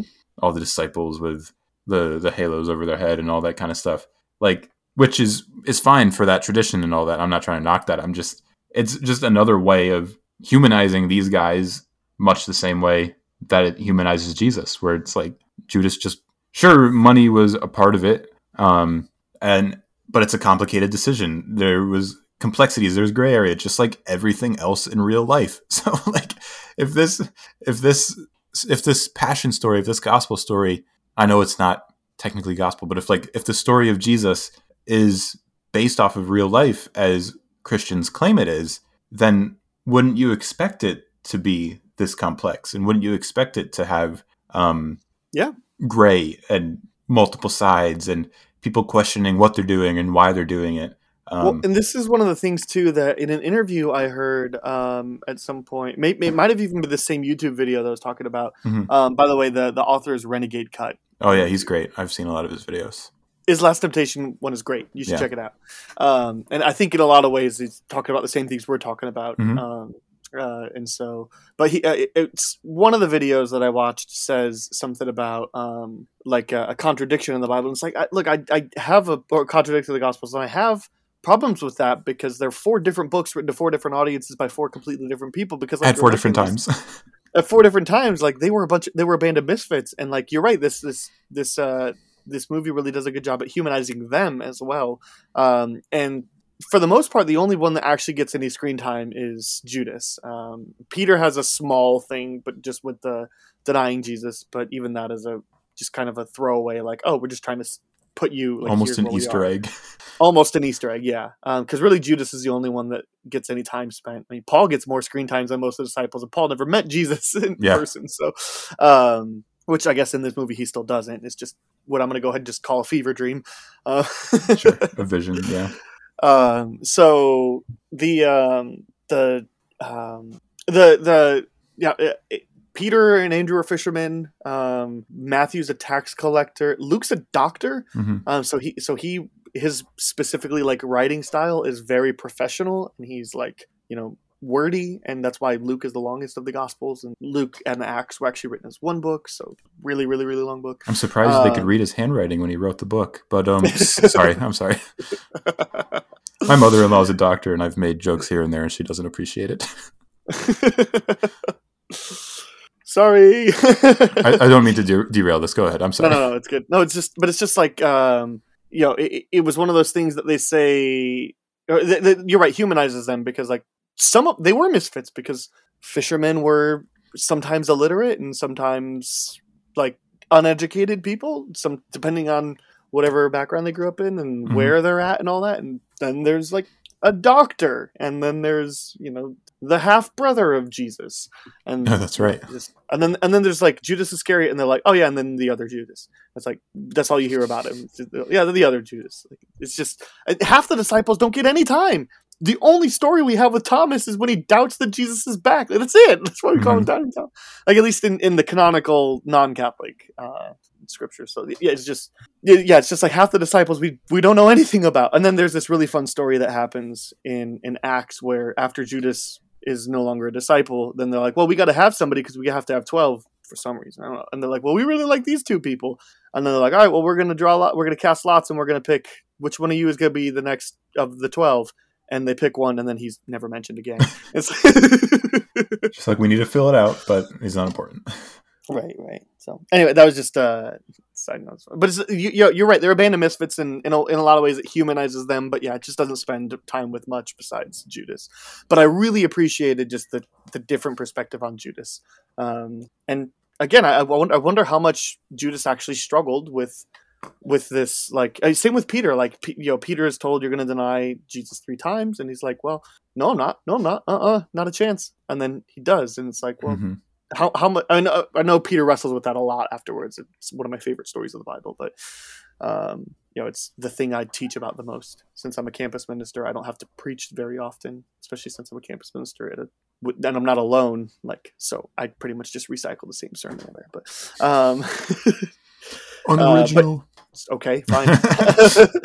uh, preaching is not really my gift, so um, yeah. So the uh, it- it's just it's it's so interesting just to think about like Judas didn't write one of the gospels, so we'll never really know what he's thinking, and and how much of gosh, and, and then there's also just like if you want to go into like Catholicism says definitively that suicide is a sin, and you will go to and you go to hell for that because suicide is is, is murder, which is a sin, and then you in order to make it into heaven, you have to um, like be able to repent for your sins, and you can't repent in the afterlife, so you there's no way you could possibly and it's like that that's their line so it's like but but he's doing the will of god like yeah. he's fulfilling a prophecy so it's like what is that anyway uh and there's there's books written on this kind of stuff that is just mind-blowing so yeah um so uh, other things uh, so the, some of the scenes at the camp early on i really enjoyed and i think it was just i started writing down some of these things that i really appreciated i didn't write a lot because i think i realized after the scene at the camp at the beginning um that i call it a camp i don't know what it actually is but um Like when he goes to Uh, that funeral service. um, I think it's before. It's right after they stone Mary Magdalene. They try to stone her. I think. Um, it's he's having a conversation with. Yeah, it's but oh yeah, it's where the funeral happens. That's right. Okay. Um, because the guy leads him there, and he's like, "That that guy led me here last night." He's like, "That guy was dead last night." Right. So, um, yeah, that that's the that's the place I'm talking about. I don't know what to call it, but it looks like kind of like a camp, like a Yeah, it's yeah. yeah. So, uh, so I started writing down things there, and then I think I just realized, oh, that's what this movie is trying to do. Now we're going to get these stories told with slightly different. So I just stopped writing things. Mhm. Um, but yeah, he like you, we see this Jesus that he's like, you know, my God is is fear. Um, that's that's one of the things he says. He, you know, he's trying to say like, I don't I don't really believe in this God. Like I'm I'm scared that I'm gonna like disappoint this guy. Like so my my main concern is fear. And it's like, yeah, I mean, like, how much of a like mental weight would that have put on Jesus? Like, who is fully human, which means he man could have been subject to all so much. It's just yeah, like what we don't hear about the mental ramifications for Jesus because he kind of doesn't confide in people like about his weaknesses or shortcomings, if you know, or his perceived weaknesses and shortcomings, I should say. Um, you know, and then and then there's just that that nice moment kind of at the end of the scene where he says, "I, you know, like, how do you feel about mankind?" He's like, "I pity mankind." He's like, "Isn't that enough?" Like, um, yeah, just thought those were two things that I that I wrote down, and then the only other thing I wrote down, this is my last note, is just at the temple where he starts throwing out things like, "This isn't a market," and then uh, um, The disciples help too. the disciples help too yeah and then they say uh uh the the pharisees the the chief guys ask uh like is what about the law? And he's like, he's like, I'm done with your law. Like I'm, I'm this, this, this. And it's, it's one of those weird things too, where like because the screenplay is also trying to work in the like scripture, like he, he kind of just walks back on his words a little bit later. Mm. But like this part, he's he just says, uh, "God's not done with the old law. He just thinks your heart can handle a little bit more." And it's like that's a really great way to put that. And then afterwards, he says, "Like I'm doing away with the old law." It's like Make up your mind. okay, like, especially like with your like you know. Anyway, so I just it's like what a, what a great way to phrase that. Like you know, you as society has grown, as people have grown, certainly we can tolerate a little bit more. So. Uh, yeah, that, that was the last note I had. I, I didn't really write down a lot because I figured probably a lot of it would just mostly revolve around the nature of the movie and then um, just talking about moments and feel like we could still talk for however long. That's yeah, I wanted to pick your brain on two different things. Um, Mhm. Because I think last time we recorded, I said I've been looking forward to having this conversation with you because you're someone who both understands movies and understands the whole Christian theological background to all this. Um, so, what what did you think of Jesus like being a sinner? Because you referenced that. I want to read it real quick. You referenced that speech. Uh, he goes, "I'm a liar, a hypocrite. I'm afraid of everything. I never tell the truth." Uh, ding. Uh, I don't have the courage. When I see a woman, I blush and look away, but inside I have lust. For God, I smother the lust, and that satisfies my pride. But my pride destroys Magdalene. I never steal or fight or kill, not because I don't want to, be, but because I'm afraid. I want to rebel against everything, everybody, against God. But I'm afraid. If you look inside me, you see fear. That's all. Fear is my mother, my father, my God. Yeah, this this scene rubbed me wrong um, because Scripture is very clear that Jesus lives without sin. Um, so I wonder if this is just again because it's trying to humanize, it's trying to make him more relatable, um, or it's just trying to bring out the human aspect. But I'm also wondering like we don't we don't really see him have we don't re- we don't see him lie, and we don't see him. I mean, like lust after Mary. We see him like be with Mary, but like not like engage Mhm. anyway, you know, in, in on, on his own terms. Um, so like, I I think that there's, I think that maybe it's just him like having a little bit of a freak out. Um, is the way that I interpreted it, just to be like him, him just being like, well, every little thing could be wrong, and and but, but we don't, we don't like we don't see him do any of the things. So I was just like, I, I, I was kind of confused by it. They're also But, uh, mostly like internal sins. So like lust and uh, um pride and fear. Well, not not fear, but like lust and pride mainly. Right. Because like doesn't that make him more human? Because like I don't know, to me it's it'd be one thing if Jesus like from a Christian perspective, uh, if I can, uh, it'd be one thing if Jesus stole regularly or was cheating people out of money or Mhm. murder, you know, the big one, any, anything like that. But like, is pride is almost natural, right? Lust is almost natural. So that's I know that again, those are uh, those are sins as they're mentioned in the Bible, but like I do better than someone on a on a test. I haven't taken a test in years, but I do better than someone on a test, and I feel prideful about it. You know what I mean? Well, I think there's I think there's elements of like so first of all, I think pride is is different than the way we normally think of pride, like in terms of when we want to talk about sin versus just reaction. Mhm. Um, eh, but I think I I think there's also arguments that can be made um, just about like in general, like sure, don't we all have yearnings for another person, um, especially in in some sort of sexual regard? But if you're just thinking about something, is it is it still sin? But then Jesus himself in the scripture says, if you even look at a, or think of a of of a woman, I'll, he specifies Lust, married woman, yeah. um, then that's then you're you're creating sin in your heart, or you're you're you're you're you're having adultery with her in your heart, Yeah. and so it's like so, but so like Jesus himself even like puts puts that down. So I I don't know. Like I think there's first of all, I'm just, uh, how about we just say that fundamentally, I think that has to be you know we're, this movie already deviates from scripture. That has to be one of the things that deviates. So like, and that's the whole point of in Christian theology. This is the whole point of why the resurrection works is because Jesus is a perfect sacrifice. Like that's the whole reason why his crucifixion and resurrection like absolves all of us from our sins is because he's the perfect sacrifice. So I was also thinking about that as we got to the end of the movie. I'm like, he's definitely not lived a perfect life. How how can he be the Messiah? And I don't know. I I I, I fundamentally disagree with that idea. Sure. I don't necessarily understand why it's in there. I'm sure there's a reason. Um, I I watched this movie this morning. I also feel like this is one that you asked me again a week later, and maybe I'll be like, I've been really thinking about this, Mm. um, or two years from now, and After a couple more viewings. yeah, just things that I'll pick. But yeah, I, I- I think just chalk that up. I, I think I just chalk that up to Scorsese is not making a canonical. He's trying to humanize him. And I- again, I mentioned earlier, this is the most vulnerable I've ever seen Jesus. But we, like, we Mhm. don't see him sin. We just say we just see him say that he sins. So like, Right. I don't I don't know how to It also gets how to, into how to accurately answer your question. No, yeah, I was I was just trying to see what you what you made of it as like I said as someone with knowledge in both film and theology because um that also gets into the ultimate contradiction for me at least or ultimate paradox where it's like uh and it transcends the movie too. So we don't have to get too deep into this but Mhm. how can he be all God and all human if human nature according to Christian tradition is inherently sinful and because you mentioned the perfect sacrifice. So to me like like I said, even two years ago, as someone who was still clinging on to the last legs of my Christian faith, uh, last threads. I don't know why I said legs. Anyway, uh, it it still rang true to me because it just was like, just like the meme. He's just like me for real. You know, it's like, it's Look, I have a I have a difficult time believing that Jesus never thought about a woman sexually. right. Like I I, I have a difficult time believing if Like, he is did God make him asexual just to get that out of there?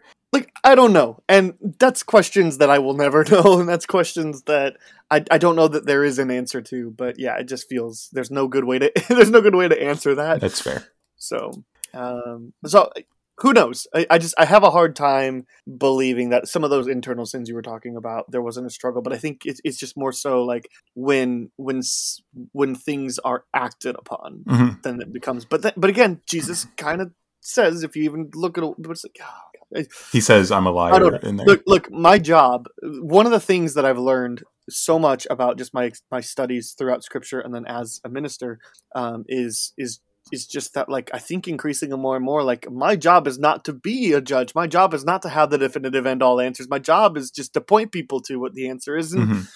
we'll figure out the rest later. Like i don't have the answers. Jesus does. I hope you get to meet him and then and then you can ask him or he'll tell you. Like that's my that's my job. My job isn't to try to be the end all be all. That's how we get pharisees. Um, Fair enough. yeah. So like so i guess that would be my answer is what qualifies as sin i don't know um, i mean if, it, if, if it's in scripture you should try to uh, and it's and it's referenced in a bad way you should probably try to avoid doing that but yeah um, well, that's why I do appreciate that you like for this movie's gospel, you took that opening text as gospel for your, you know, as your guiding light Yeah. for watching the movie. Yeah. Because I, I one time I watched a, a YouTube video. It was like atheist and Christian watch uh, Last Temptation of Christ and talk about it afterwards. And the Christian was like, "What really holds me back is Jesus saying that he sins," and it's just like, well, can you take it for what the movie is and trying to you know and that's what i appreciate that you're doing in this conversation is like so so you're okay so that person's okay with jesus saying that he sins but then also when you see him straight up say he's not the messiah you don't have a problem with that like well i didn't get very far into that video because i realized they weren't or that person Yeah. at least wasn't uh, taking the movie on good faith no pun yeah, I intended. Would, I would not have made it that i would not have made it far either. I would have been like "Ugh, this guy's so close-minded. Yeah. And then um, the, the other thing that i wanted to ask you about and i have one or two more smaller notes afterwards uh, is that is the the whole paul interaction just makes no sense to me in terms Okay. of the movie's overall message. Because oof yeah. the ultimately it's trying to what i take from it is that it's trying to say the passion story is true and jesus was god. And the scorsese quote 100% affirms it where he says he's god you know um and then the the paul interaction seems like it belongs in a completely different movie. It seems like it belongs in life of brian where uh here i wrote down what i wanted to say. Uh it seems like a commentary on blind faith you know where it's like it, it doesn't matter if jesus uh, existed or not whether he died and rose again or not paul is still preaching that message. So and, and it's already affecting people and, and changing the way people live their life. So like why I, I I in terms of like the movie's message like not in terms of like the macro ideas about christianity like it just doesn't seem to jive with everything else the movie's saying I have a problem with the blind faith aspect that you bring up there Okay. because um, Paul never meets Jesus and he's not present at the resurrection. Um, Paul encounters well i'm talking God. about this version of paul Yeah. Well, so Paul encounters God on the road to Damascus, and God speaks to him. He blinds him for three days, and he speaks to him, and he Oh, tells that's and he tells him about the resurrected Christ. Paul doesn't actually witness the the, the crucified or resurrected Christ, so i- i- Paul Paul's knowledge would have been what God revealed to him. Now, God revealed to him what is truth in in scriptures, and that wouldn't have been truth in this Right. So it just so, opens so, like, up a so different I have a little bit of right. So I know it's it's it's it's something that doesn't quite add up completely either. Because I was thinking about that too. I'm like, so are they trying to say that it happened and this and then this is just like Jesus as a normal person afterwards, or are they trying to are they are they trying to say that like the message still spreads, or is this like a time jump in the future and Jesus encounters if it what what would have happened is this kind of one of those like Christmas Carol kind of situations Mhm. where you know here here's the the Ghost of Christmas Future. Um, I, I guess is more the way I took it. Goes goes to Christmas Future. Like this is what could like look like, and Paul preaching about the resurrected Jesus. But he's able exactly to what talk would have Paul. made Jesus mad. Yeah. Um. Yeah. I, yeah. I. Yes. um. Well, that's what I was like. It just again, I, I kind of see that whole thing as a fever dream. So Yeah, he says Uh-huh. they do this for Jesus, for the Messiah, not for you, implying Jesus in that fever dream, as you put it, Jesus was never the Messiah.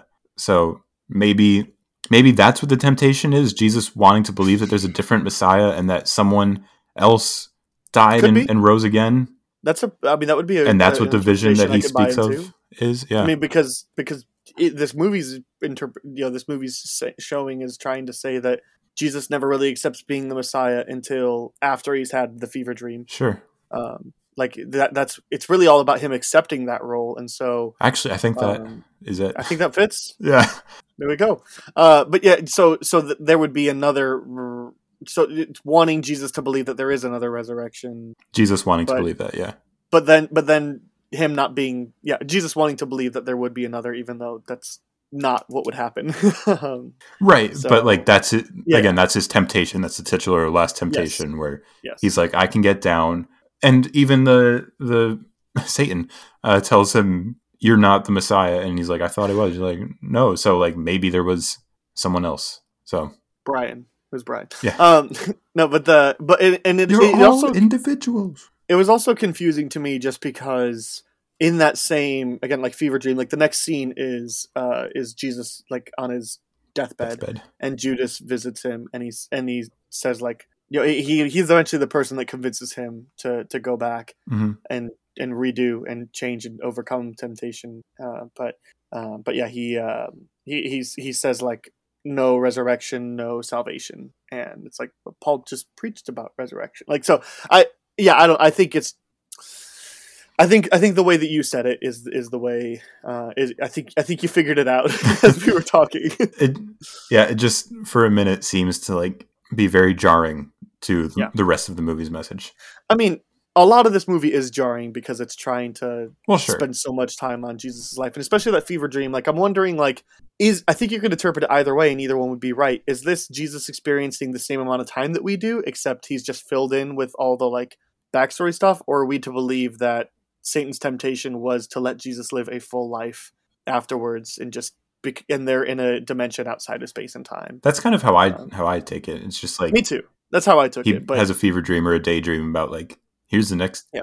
40 years of my life or however long yeah, it's just yeah, it just feels like they're in a place outside of space and time. Again, kind of like a Ghost Yeah. of Christmas Future Yeah. kind of thing, where it's just like, let me show you how good your life could be if you're if you don't get crucified now. So, Mm-hmm. um, yeah. um uh yeah and What you you think of the like last frame? Um, I, I I was reading a little bit about this, and it turns out that actually like the it wasn't intentional as Jesus dies on the cross, and then the film just kind of like erodes. this is literally like, what i was about to bring up yeah. Like it wasn't intentional like it, it the camera started breaking like the lighting system on the camera started breaking and so like it just it happened to be that and scorsese liked the way it fit. Like what what did, what did you think? Uh like like i've been saying from the perspective of like scorsese believes jesus is god you know scorsese himself believes that and the move the movie believes that as well. Um i think it fits perfectly. Like that's that's like a perfect divine intervention type of thing where it's like you know like god himself is like they're watching them film this movie and it's like all right this is the last shot you need. And it's like hey i'm real. Just as jesus in the movie is saying hey i'm real. I'm god. I'm, and i'm accept i'm a, I'm accepting that path for myself. So I think it fits perfectly, especially knowing the behind the scenes.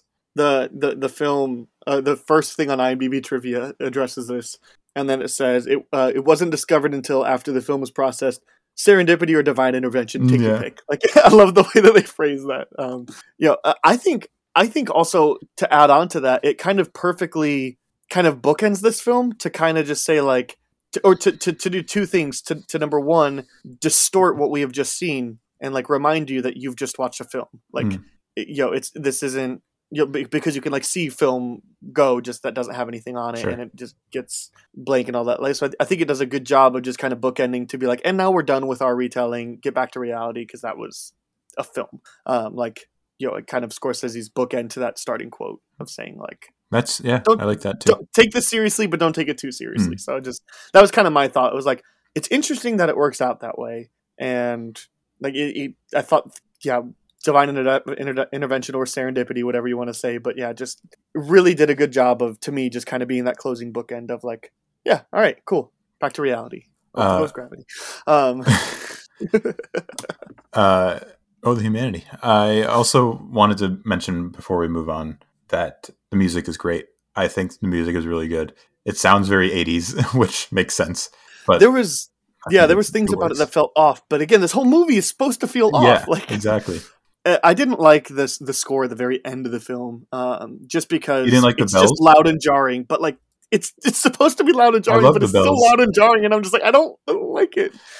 But I thought specifically um, the the music over there's kind of like a montage of a bunch of stuff that Jesus does because as Mhm. soon as he like um, recruits Judas to follow him, He has and then it shows him, it shows him like recruiting all the other ones in a montage until they get to the wedding at Cana, and like it just like I thought the music was really good there. Um, it, it was kind of like upbeat and yeah, like 80s synthy pop, and I was like, Mhm. okay, all right, I'm here for this. and it was So yeah, I like the the more disciples are joining the him walking towards the camera. It just felt like a nice disciples assemble. like yeah, it felt like um, you know, Anchorman parodies this, but like where Yeah. where like Ron Burgundy is walking, and then Brick comes up the side and joins him, like, Yeah. like you know, like because it's the news, you know, Champ comes up and join like. yeah, exactly that. And what Guardians of the Galaxy also parodies where like they're picking Yeah. their nose or tripping or whatever. Like yeah, but it does it completely Yeah. earnestly here. for sure. Yeah. Um, Lastly, Irvin Kershner played Zebedee, director of Empire Yeah. Strikes Back. like what? yeah, yeah. That's what was just again. There's a lot of faces or names that you're like, oh, that, yeah, cool, Mhm. um, for sure. I just wish there was more behind the scenes on the Criterion. Like I wish Yeah, I there wish- was a featurette with Marty talking. But Well, I know there's a commentary. I don't know who's on it, but he uh, he is on it. But I wanted just like interviews with him. But Yeah. there wasn't that. Well, he did a vlog uh, the- during production, which I thought was I watched that it was a lot of fun. I like the stills feature on it. Yeah, that was Um, cool. I thought that was that was insightful. But yeah, I, I was just kind of shocked as I as I finished the movie. I was like, how do you not have like essays and documentaries? Like, Talking about how, how do you- controversial it was and all that. right? How do you not have all of this stuff? Like this Criterion, this is what you do. So Yeah. I, I don't know. I, I still think the film looked really well and. Oh yeah, you know, I, I think Criterion is the only way you can buy the film physically. Like I don't like I I know you can so, buy too. it on Vudu or whatever. So like if you like the movie, it's worth your investment. Um, all right, Robert. Uh, Yes. kind of two quick questions. Um, well, th- well three questions because I think normally we do is this a goat and where does it rank? Oh, I think first you got to answer the question like if are you recommending this and if so who are you recommending it to? Like eh, or or maybe even more speci- maybe even speci- like take the inverse of that. Like is there anybody you would say don't check this out or uh, just like people under 12 or something like that. But other than that, no, I think everyone should watch. Well, not, I don't think everyone should watch it, but I think uh, the right kind of person would enjoy it. Especially, I would recommend it to all Christians. I would say that. I would say, uh, yeah, I mean, big recommend with a caveat for me, just because I think it's so worth your time, and just you got to go into it with the mindset knowing what it is, um, and and also like there is a lot of nudity in it, Sure. um, male and female, and like that's that's a big trigger point why a lot of people didn't like a lot of churches were condoning it or were condemning it, Condemning it. condemning it back in back in the 80s so like you know anytime there's like a spiritually based you know like if it's a spiritually based thing that also has like i mean passion of the christ is rated r but Yeah. that's just because it's very very very violent because it's accurate um but this is rated r for a different reason um i mean it is violent but But not quite uh, as passiony. Right and it is uh um but it, it does. So I would like also caveat that. But yeah, I, would think for sure this is good. I would I would advise people don't do what I did. I just bought it at the Criterion sale because I was like, yeah, I really want to like it. I would I really want to watch this. And Scorsese and it's Jesus, you know. Mhm. Um, I would just say rent it first or catch it on street. Like see it before you decide to spend the money on a on the Criterion. Um, Yeah. But but if you like it, and if and if you buy things and you like it, then spend the money. But like there's there's a good chance you could go into this and be like, I don't ever want to see that again. And I would totally understand that. I would say uh, recommend it, especially to Christians, but watch it with an open mind. But that's what I'd say to every movie. Like, I just like watch the movie and take what it gives you. You know, like don't. yeah, I just feel like we had to kind of get that out there Yeah. first. You know. Oh, yeah. Um, so is this a goat to you? Yeah, yeah, it's one of my favorite Scorsese still.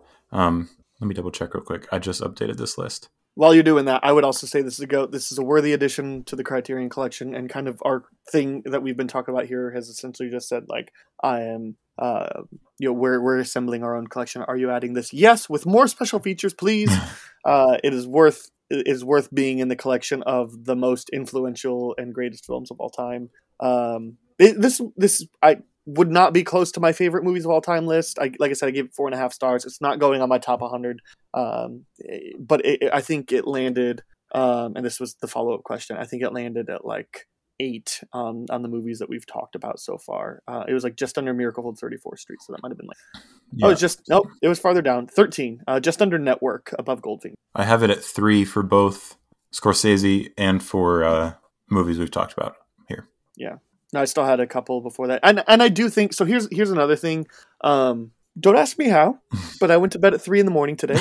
um, just just because like I was did playing video games, and then I was like, I can go to bed now at eleven o'clock, or I can play games. I was just like trying to figure something out, and it was eleven. And I normally go to bed sometime between one and two, and I'm like, I feel kind of tired, but I will feel. And then I played MLB The Show 21, and then I was uh, three o'clock, and I was like, okay, we'll go to bed. That's my problem with So- video games is hours go I by in two minutes. I was I was fighting to stay awake through specifically the middle part of this movie. Um, so, but by the time we got to the ending, I had fought through it enough that I was like, all right, cool. I fought through it. I'm awake now Mhm. for until three in the morning the next day. So, yep. So that that's that's.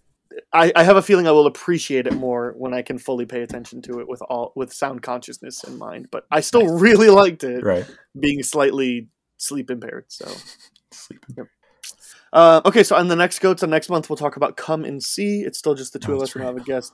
Um, so Come and See is uh, is the film that was rated highest on Letterboxd, and then Parasite came out, and that became the number one highest rated film, and then Everything Everywhere All at Once came out, and that is I think still the highest rated movie on Letterboxd. Uh, yes, it is.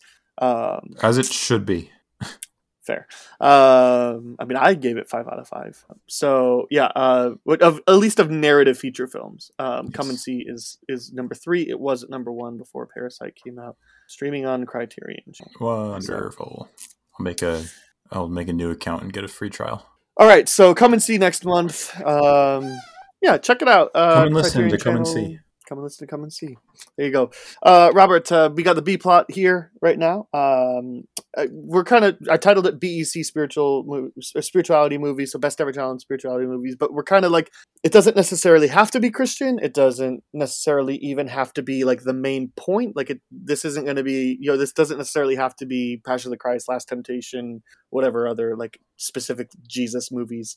Um, I think just as long as there is an inherent essence of spirituality embedded in the movie, it would qualify. Um, spirituality has to be important. Um, Which is why And- Borat is my number one.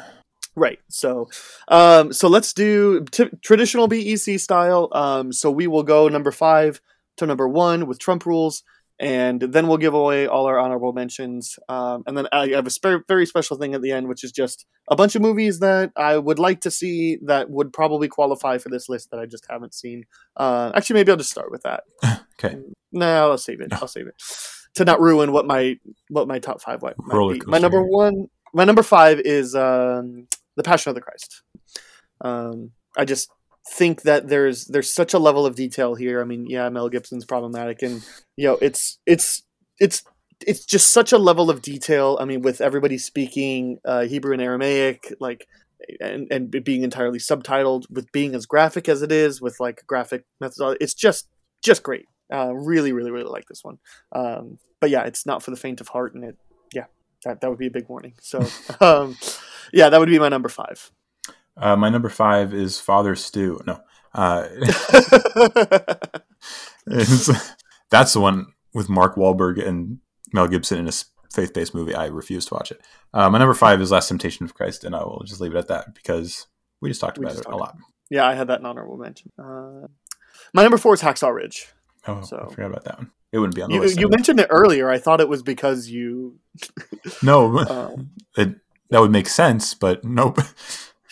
Yeah. Uh, no, I just, I mean, we're both Andrew Garfield stands. Um, I, I really love, uh, I'm get another Mel Gibson, uh, but um, I, I really, really, really love Art from Artist, Art from Artist. Uh, I really love this film. I think Garfield gives a great performance. I was actually pulling for him to win Best Actor that year.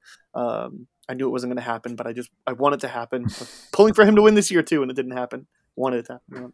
Uh, he'll get it one day, and um, yeah, he's uh he's great in this role. I think it's a great story worth telling, and it just hits me on all the emotional beats. And it's just like everything about this movie works to me, even things that shouldn't. I mean, sure, you're right. There's probably a little bit too much that Hugo Weaving is a bad dad, um, but I think it kind of showed the trauma of World War One stuff um, on when people were enlisting in World War Two, uh, World War One veterans on their children enlisting in World War Two. It also gives us the Pacific side of the war, which I'm always happy because it feels like 99% of stuff is the European front. Mm. Um, and I just uh, like uh, like the things that shouldn't work too. Like Vince Vaughn is the general, and you're like, all right, whatever. But then he's like, he's good. So um, I really like Hacksaw Ridge. Uh, yeah, good movie. My number four is Calvary. Brendan Gleeson is my hero, and he's great in Calvary. And he plays a a priest who's told that he's going to be killed one week from that day. Uh, he, he's a priest in a small Irish town, and he goes and visits his parishioners and lives a normal week while has while having that uh, cloud hang over him over his head the whole time. And yeah, it's a great movie about forgiveness and about what it means to truly care for other people. And yeah, I love it. yeah, this is one that I never heard of until I saw your video, and I was like, I gotta watch this, Mhm. and it's on my watch list still. So, um, my number three is Schindler's List. Okay. I- We've said a lot about it. Um, there's a lot that is still, it's great. Um, yeah, it deserves all the accolades that it has, and it's for sure the most important movie on the on this list. I'm sure, but um, Uh, I didn't even think of it as spiritual, so I don't have it on my list. It's interesting that I didn't either until I looked up an article that was like 25 of the best spiritual movies, and this was like number three, and I'm like, duh, like because why though? Like because it's it's it's not well. So it's, it's, moral, it's ethical. I think it's it's because. And so this is kind of the the like line. It's like it's not necessarily a spiritual movie. It's a factual movie about a people group Mhm. that is both heritage and spiritual. But there, I think there's enough of the like Liam Neeson's struggling with what he believes in there. Sure. um, I think there's enough of that that I can that I can justify keeping it on this list because he's not necessarily a religious person, but he's I think slowly, especially by the end, by the end, um, yeah, questioning what he believes. Uh, well, to talk about another Liam Neeson movie where he questions what he believes, uh, let's talk about Silence, which is my number buddy. three. Uh, and Andrew Garfield, you know, And Adam Driver, and and Adam Driver. There the uh, there was a trailer for his new show, Andrew Garfield's new show, which I can't remember the name of right now. Uh, Under the Banner of Heaven, and Yeah. there the tweet was Andrew Garfield has a crisis of faith in the new trailer. I was like, isn't that like every Andrew Garfield movie? And it's very true in Silence, which uh, I still don't even have a full grasp on what it's saying, but it makes me think, it makes me talk, and it is stuck with me for the what six years since it's come out. Yeah. Um, that is my favorite Scorsese. I said Last Temptation is number three, Silence is number one, and uh, yeah, I think it's great. yeah, I uh, this was my first honorable mention. It was so close to being my five. It's great. I recently talked about it on Shane's YouTube channel, Mhm. so go Wasteland Review on YouTube if you want to hear me talk about Silence with Shane for an hour. Nice. My number two is, is Spotlight. Again, this is one of those again, kind of not necessarily about somebody wrestling with spirituality, although the Ruffalo character does enough of that for the whole cast. Because, and that's to me like the thing about that movie I love the most. Mark Uh, Ruffalo I mean- talks like this the whole movie. I mean, I love, I love uh, everything about Spotlight. I think it's absolutely one of the best picture, one of the best best picture winners that there has been in recent memory. Um, but Yeah. it's, uh, but yeah, the, the Mark Ruffalo's uh, Better than um, Coda. The more he's, the more I disagree, but uh, it's be- it's probably off. better than Coda, but I like Coda more. Yeah. Um, but yeah, the uh, uh, like just the whole him wrestling with like he he's the one that wrestles most with we're uncovering all this stuff and how can we how can you still believe in not just the church but in God after all of this. Yeah. I love I love he's a great performer in that as well. Uh, another Brendan Gleeson movie is In Bruges, which is my number two.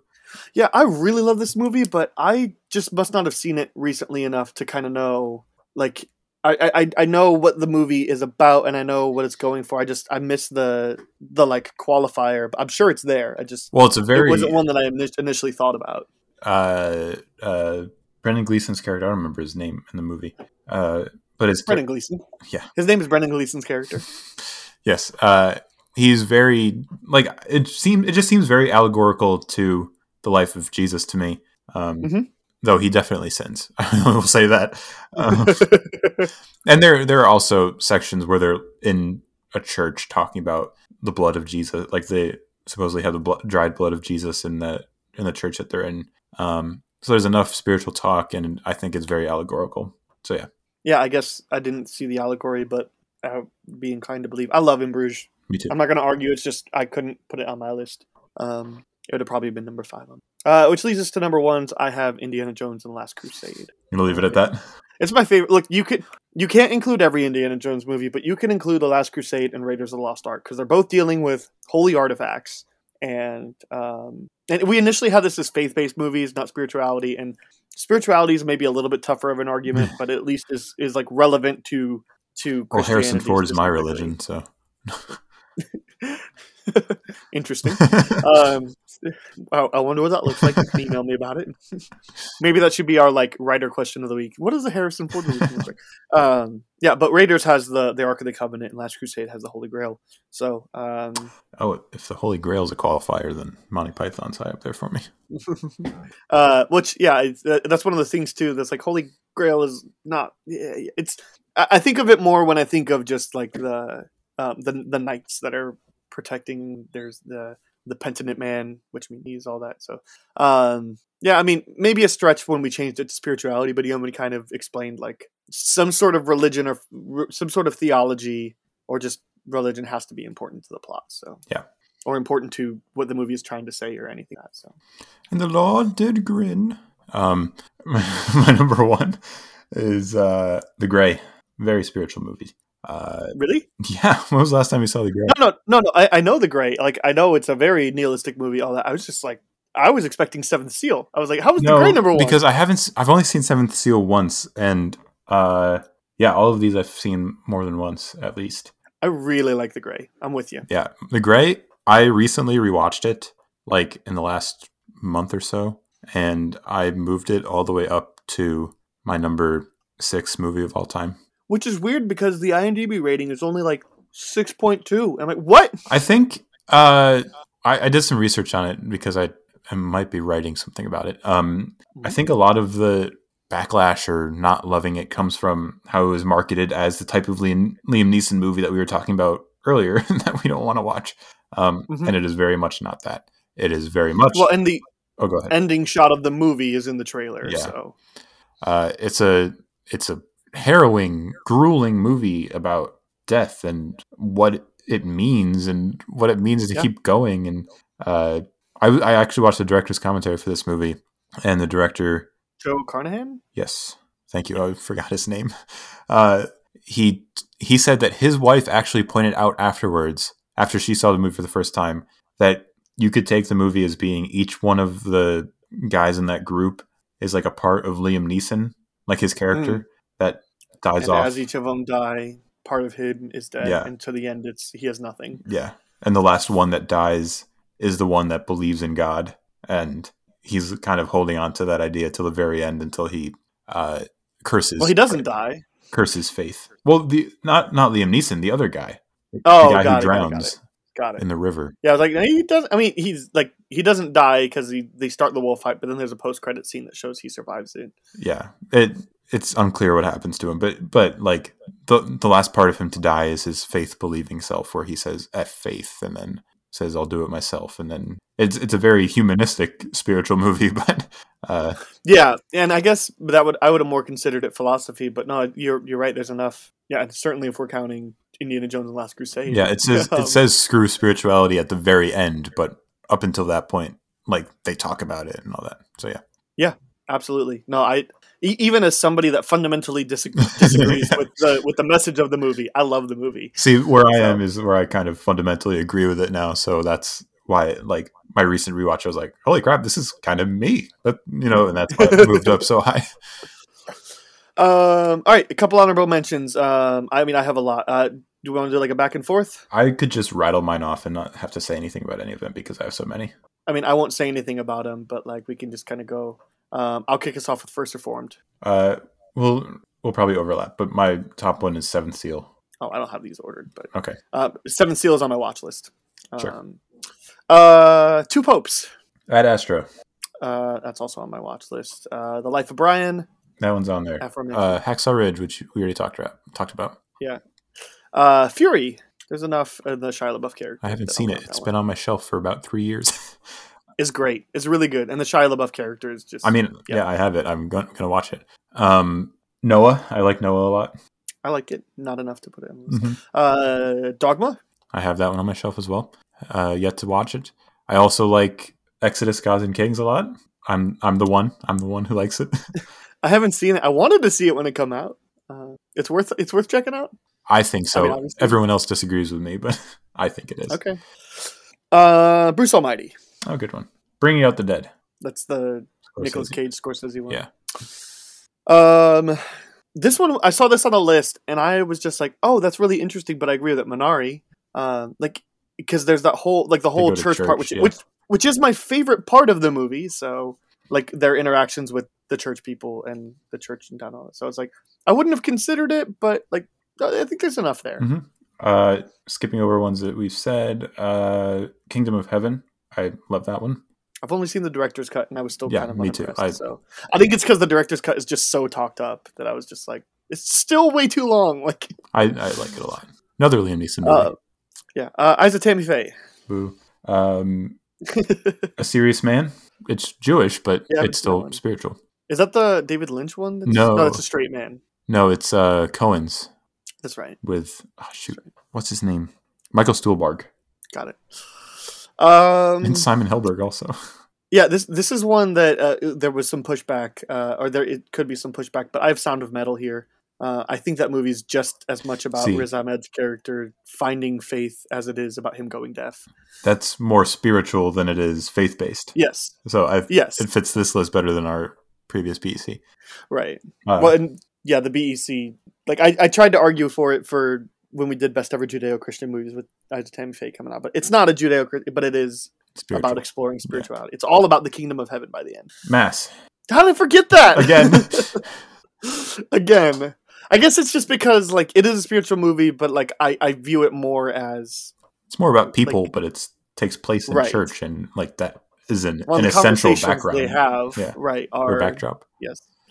Um, these last cou- uh, uh, uh, Easy A. Uh, Prince of Egypt.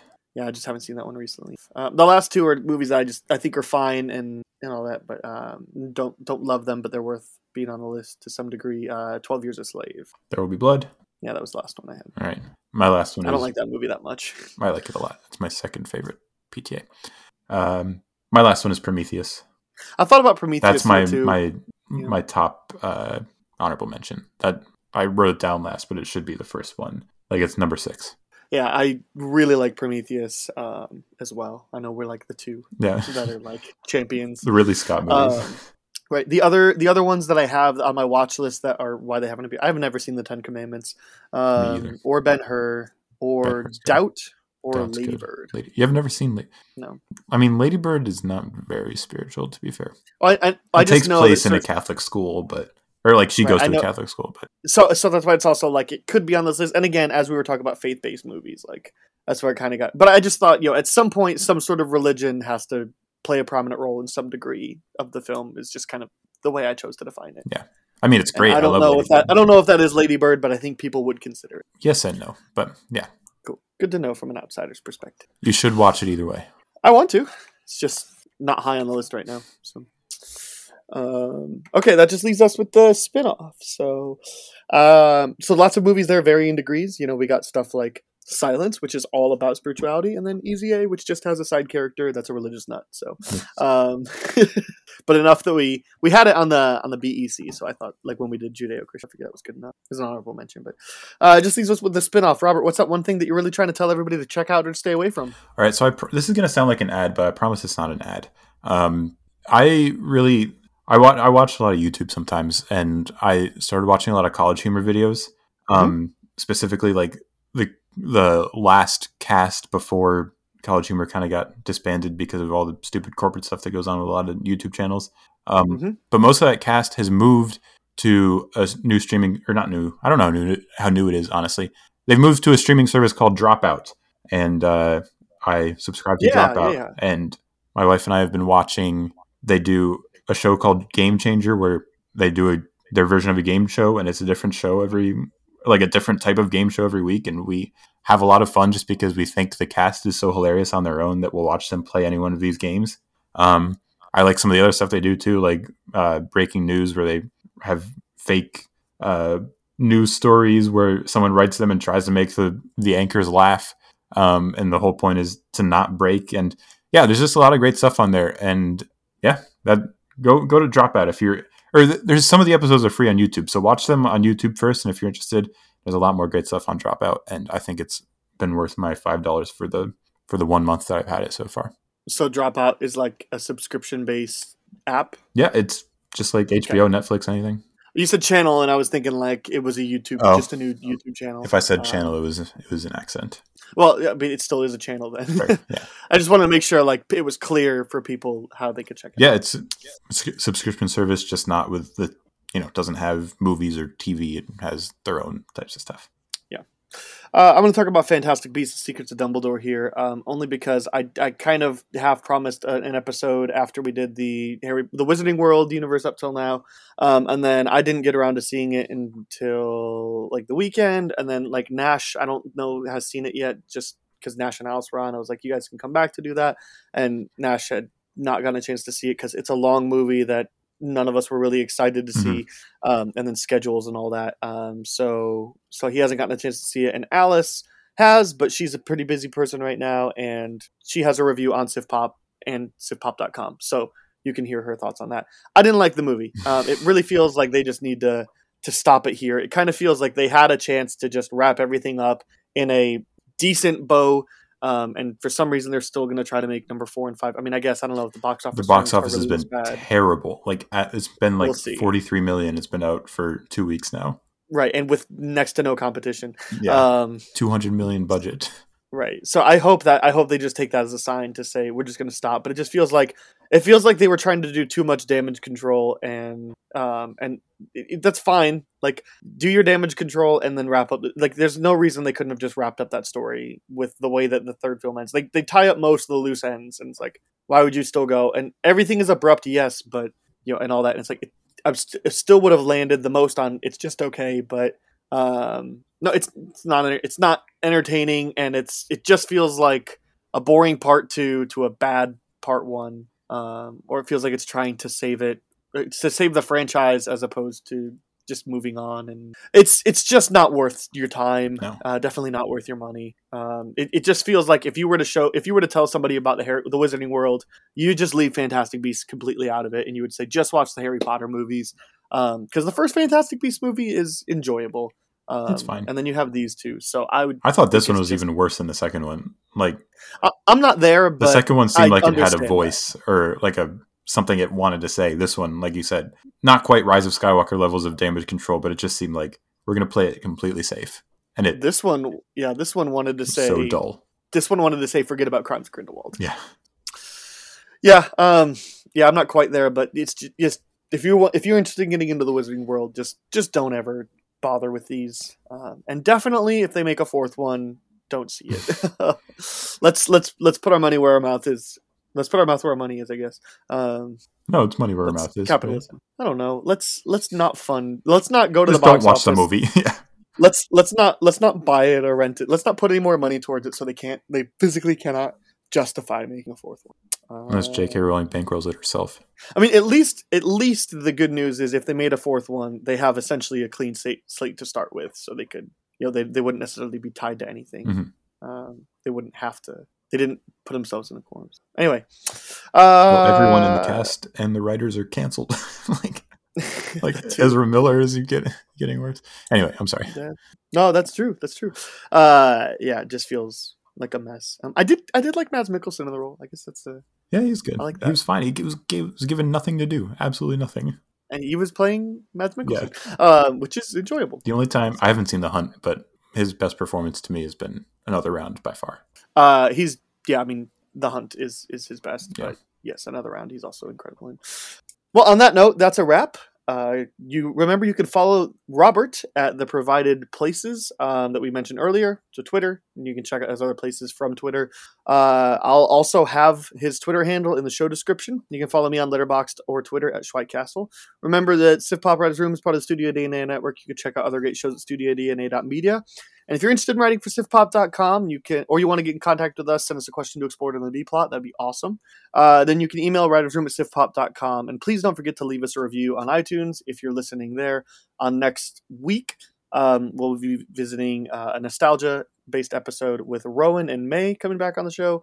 Uh, well, not Rowan for first time other than the Batman review in May. Um, Terminator and Back to the Future is what we're going with. Um, so not your traditional nostalgia ones, but are um, for them, and that's the, always the fun of this. So there's that. Yep. So 80s time travel is what we're going with. Uh, and uh, and then next month, Robert and I will be talking about Come and See. Uh, so there's that. Robert, uh, thanks for hanging out and getting to talk about Last Temptation with me. Um, I, I think it went well. I think so too. I was. I think it was a very productive conversation. I'm glad we had it. Me too.